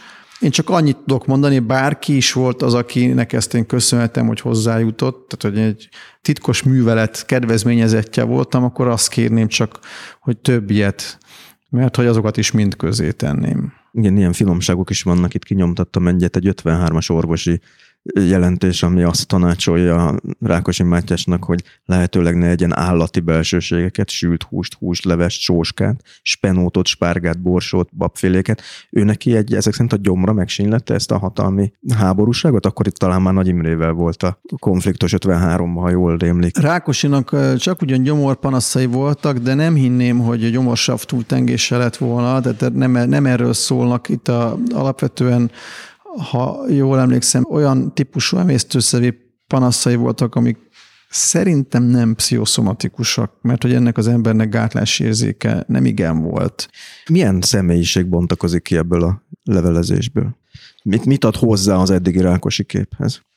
Szerencsére Rákosi Mátyás azért egy eléggé jól kutatott politikus, tehát a nagy vonásokat, hogy a Mátyás az igazságos, mennyire volt igazságos, ezt ugye pontosan tudtuk eddig is. Itt a személyiségnek kis rezzüléseit láthatjuk közelről, hogy mennyire gátlástalan volt még azokkal is, akik közel álltak hozzá, illetve hogy mennyire nem érezett semmit, de semmit abból a felelősségből, amit érezni kellett volna egyrészt. Másrészt meg, hogy azért egy maga módján elég művelt ember volt, nem volt buta, és a saját márka nevét, ami a túlélésének a záloga volt 1925-től, hiszen egy kis komintern ügynöknek is nevezhettük volna, és mégis ezt egyrészt túléli a börtönt, nem, nem ítélik halára, nem végzik ki, és amikor elmehet a Szovjetunióba, ott se lökik be a tömegsírba, mint annyi más bajtársát, hanem ő marad a kiválasztott, az elsődleges személy, és monopolizálni tudja az összes kapcsolati hálót a magyar párt és Sztálin között, ez egy óriási teljesítmény a maga módján. És hogy ő ezt hogy éri el, hogy manipulál embereket, hogyan él vissza másoknak a barátságával, arra a szívszorító példák vannak ebben a kötetben. Ez egy embertípus egyébként, akinek ehhez érzéke van, hogy ezt tanulni kell. Azt hiszem Szondilipót nevezte Káin embereknek ezt, ezt az embertípust, és ő utalt arra, hogy ennek vannak vele született képességek is itt. Biztos, hogy vele született képességei is vannak, de az én ö, első hosszabb tanulmányom a könyvbe, ami pont a börtönéletről szól, az azt próbálta feltárni, hogy neki azért volt egy 15 éve, az nagyon hosszú idő, 15 év börtönben, amikor igazából csak ezt gyakorolta, hiszen belül, a börtönön belül megvalósították ugyanúgy azt a személyi kultuszt, ugyanazt a terrort, a pártkizárást, a párthatározatokat, az önbírálatot, a párt érdekében mások feláldozását, a kapcsolatok monopolizálását, az ítélkezést, a sztálinizmus összes attribútumát meg tudták csinálni a szegedi csillagba, tehát kis szovjet szocialista köztársaságot igazából csak a kivégzés volt az egyetlen, amit belül nem tudtak elintézni, de kívül azt is, tehát amikor valaki kiszabadul a börtönből, de a kommunista párt árulónak tekinti, és kiutatja ezt az információt a börtönön kívül, és a volt elvtársak egyike se áll az illetővel szóba. Ez egy olyan pszichai nyomás egy volt pártag számára, ne felejtsük el, hogy a kommunista párt akkor egy szekta, hogy az illető minden emberi kapcsolatától elvágva sokszor az öngyilkosságba menekül, mint ahogy itt is egy esetben történt. Ez a börtönköztársaság, ha lehet így mondani, azért is érdekes, mert ugyanerre a rákosi korszak börtönviszonyai már nem adtak lehetőséget, ha jól sejtem. Van némi asszimetria, csak ugyan a kettő között, ugyanis Rákosi Mátyás, amikor a Szegedi Csillagban raboskodhatott, könyveket kérhetett, spájzolhatott, nemzetközi konzorcium vizsgálta meg az egészségét, a börtönparancsnok vele fordította az angol levelezését, és még hosszan sorolhatnám a kervezményeknek az özönét, amiben Rákosi Mátyásnak része volt, saját nagyapám nem egészen ilyen élményekről számolt be az Andrássy út 60 kapcsán. Van még az életének talán egy nyugalmasabb része, ami egy kicsit a fajla készítéssel, hogy visszamenjük a beszélgetés elejére, van párhuzamban, ez pedig a borkészítés. Nem sokszor jelenik meg, de azért felelhető a nyoma, hogy van egy borászata? Azt Így van, sejtem? igen. 21 éve, tehát nekem ez nem egy egy, egy, egy ilyen futókaland az életemben, ami egy nagyon fontos része. Nem is 21-22 éve gazdálkodom Olaszliszka mellett két és fél hektár szőlőterületen. Jött egy ötlet, hogy jé, akkor én borász leszek? A családban elég erős a gasztronómiai vonal. Édesanyám szakácskönyveket írt, és amikor először voltam Freiburgba ösztöndíjas, akkor a családnak volt két barátja, akik Bázelbe laktak, az 60 kilométerre van onnan. Az egyik egy portugál borkereskedő volt, a másik egy olasz. És a szüleim azok nem szerették az alkoholt, tehát nem nagyon ittak se bort, se semmit, de valahogy úgy látszik nekik, hogy egy, egy ilyen szülők egy lázadás az ebbe, ebbe öltött testet, ezen a szinten valósult meg, hogy engem ez foglalkoztatott, és én írtam is borról, mint borújságíró még a 90-es évek elején, akkor azért ez egy nagyon kezdetleges piac volt, és aztán azt gondoltam, hogy egy kreatív dolog lenne magam is megpróbálnék bort készíteni. És mik az eredmények? Ez döntse el a hallgató, van a száraz fehérbortól kezdődően, a száraz vörösig, az édesig bezárólag minden. Tehát én nagyon sok hangszeren játszottam, amit nem sikerül jól, azt nem töltöm le, tehát ami boltokba eljut, én azt, azt gondolom, azt bátran fel tudom vállalni, mint az én borom. Rá is van írva a nevem a címkék hátuljára. Ez mekkora tételeket jelent egyébként? Ez évi 6-8 ezer palackot azért az már egy elég jelentős dolog. Nyilván nem tartozik a legnagyobb borászatok közé, de... Hát nagyon nagy küzdelem ennek a mindennapi menedzselése, és hozzátenném, hogy maga a tevékenység az elsősorban örömforrás is, de hogyha nekem ebből kéne megélnem, nehéz dolgom lenne. Mi az, ami örömet okoz egy bor leveszi a polcról, és rá van írva a neve, vagy mi? Hogy... Az nem, de az alkotó tevékenység, hogy én is befolyásolok valamit, aminek a vége mégis egy kész, lezárt termék lesz az én döntéseim alapján, egy egészen csodálatos helyről ahol ráadásul egészségleg is jót tesz, ha dolgozom. Tehát a saját szőlőjében fizikai munkát Hogyne, elég sokat, igen. Ezt úgy kell elképzelni, hogy itt Budapesten kutat a levéltárba, és egyszer csak fogja magát, és lemegy a Laszliszkára szőlőt kapálni? Igen, ezt úgy kell elképzelni, hogy akkor a hétvégén lemegyek, és szőlőt kapálok, annál is inkább, mert nem nagyon lehet kapást kapni. Uh-huh. De, De most el akarok adni egy hektárt, ha már itt tartunk, mert túl, túl nagy a terület. Akkor a hallgatóknak mondjuk, hogy aki szeretne egy jó düllőt vásárolni, akkor lehet jelentkezni. Um, hát mit lehetne mondani itt a bor mellett útra, útra valóul? Hmm. Talán, ha egy kicsit visszabattyogunk a szőlőből a komolyabb témák felé, akkor a papíromon szerepel még itt egy kifejezés, amiről mindenképpen szerettem volna kérdezni, de eddig a beszélgetés során nem került erre sor. Ez pedig úgy szól, hogy mozgástér. Szerintem roppant érdekes kifejezés, de mit is ért a történettudomány ez alatt a szó alatt, hogy mozgástér? Ránki György vezette be a magyar történelmi diskurzusba a mozgástér és kényszerpálya fogalmakat, mint Magyarország alapvető politikai dilemmáját. Ugye arról van szó, hogy egy kis ország nagyhatalmak árnyékában él, de a kényszerpályát, amit ezek a nagyhatalmak kijelölnek, azért mégis mozgástérrel meg tudja tölteni, mert hogy van saját szerepe is abban, hogy mit választ, még akkor is, ha ez behatárolt. Jogilag, meg morálisan is ez egy iszonyatosan érdekes kérdésfelvetés. Eleve a történelem szerintem nem abból áll, hogy leírunk kronológikus eseményeket, hanem például abból, hogy feltesszük a mi lett volna ha kérdést, ami nem egy értelmetlen kérdés, és nem is történelmietlen kérdés, ugyanis a kérdés feltételezi azt, hogy egyáltalán van-e objektív lehetőség mást tenni. Ha nincs, ha a történelem kizárólag kényszerpályák sorozata, akkor nincs felelős akkor miért ítéljünk el bárkit is azért, mert ott volt, akkor nem tehetett senki se semmivel mást, és akkor mi különbség van mondjuk Szálasi Ferenc és Szent István között? Azonban én abban reménykedem, hogy mindenki látja, hogy mindkét embernek, Szent Istvánnak és Szálasi Ferencnek is volt egy mozgástere. Szent István egy kritikus pillanatban azt mondta, hogy már pedig ő egy nyugatot választ. Szálasi is egy nyugatot választott, csak nem azt, amit kellett volna ezeket a mozgástereket abszolút izgalmas kutatni, ugyanis az életben, és ebbe keresztény emberként is hiszek, nincs olyan kényszer, amiben ne lenne személyes mozgástér, akár csak egy centi, de valamennyi van, és azért mi vagyunk felelősek, illetve a történelmi személy a felelős, hogy kitölti -e ezt a mozgásteret, vagy elmulasztja. És ha elmulasztotta, akkor a felelősséget neki kell ezért vállalni, és erről beszélnünk kell, és helytelen, hogyha őt felmentjük ennek a tettének a következménye alól. Mi a mozgástere ma egy olyan értelmiségének, mint ön, hiszen nagyon sokan azt mondják, hogy nincs mozgásterük, mert elveszítik az állásukat, ha beszélnek, nem veszik fel a gyereket az egyetemre, ha beszélnek a polgármester hivatalból, kirúgják a feleséget, ha beszélnek. Nem szűkült le végletesen a mozgástér Magyarországon? Ezt mindenkinek magának kell látnia, hogy mi a mozgástere, és ez mindig változik is, tehát nekem is más a mozgásterem ma, mint adott esetben holnap lesz. Ezt a lelkiismeret megmondja.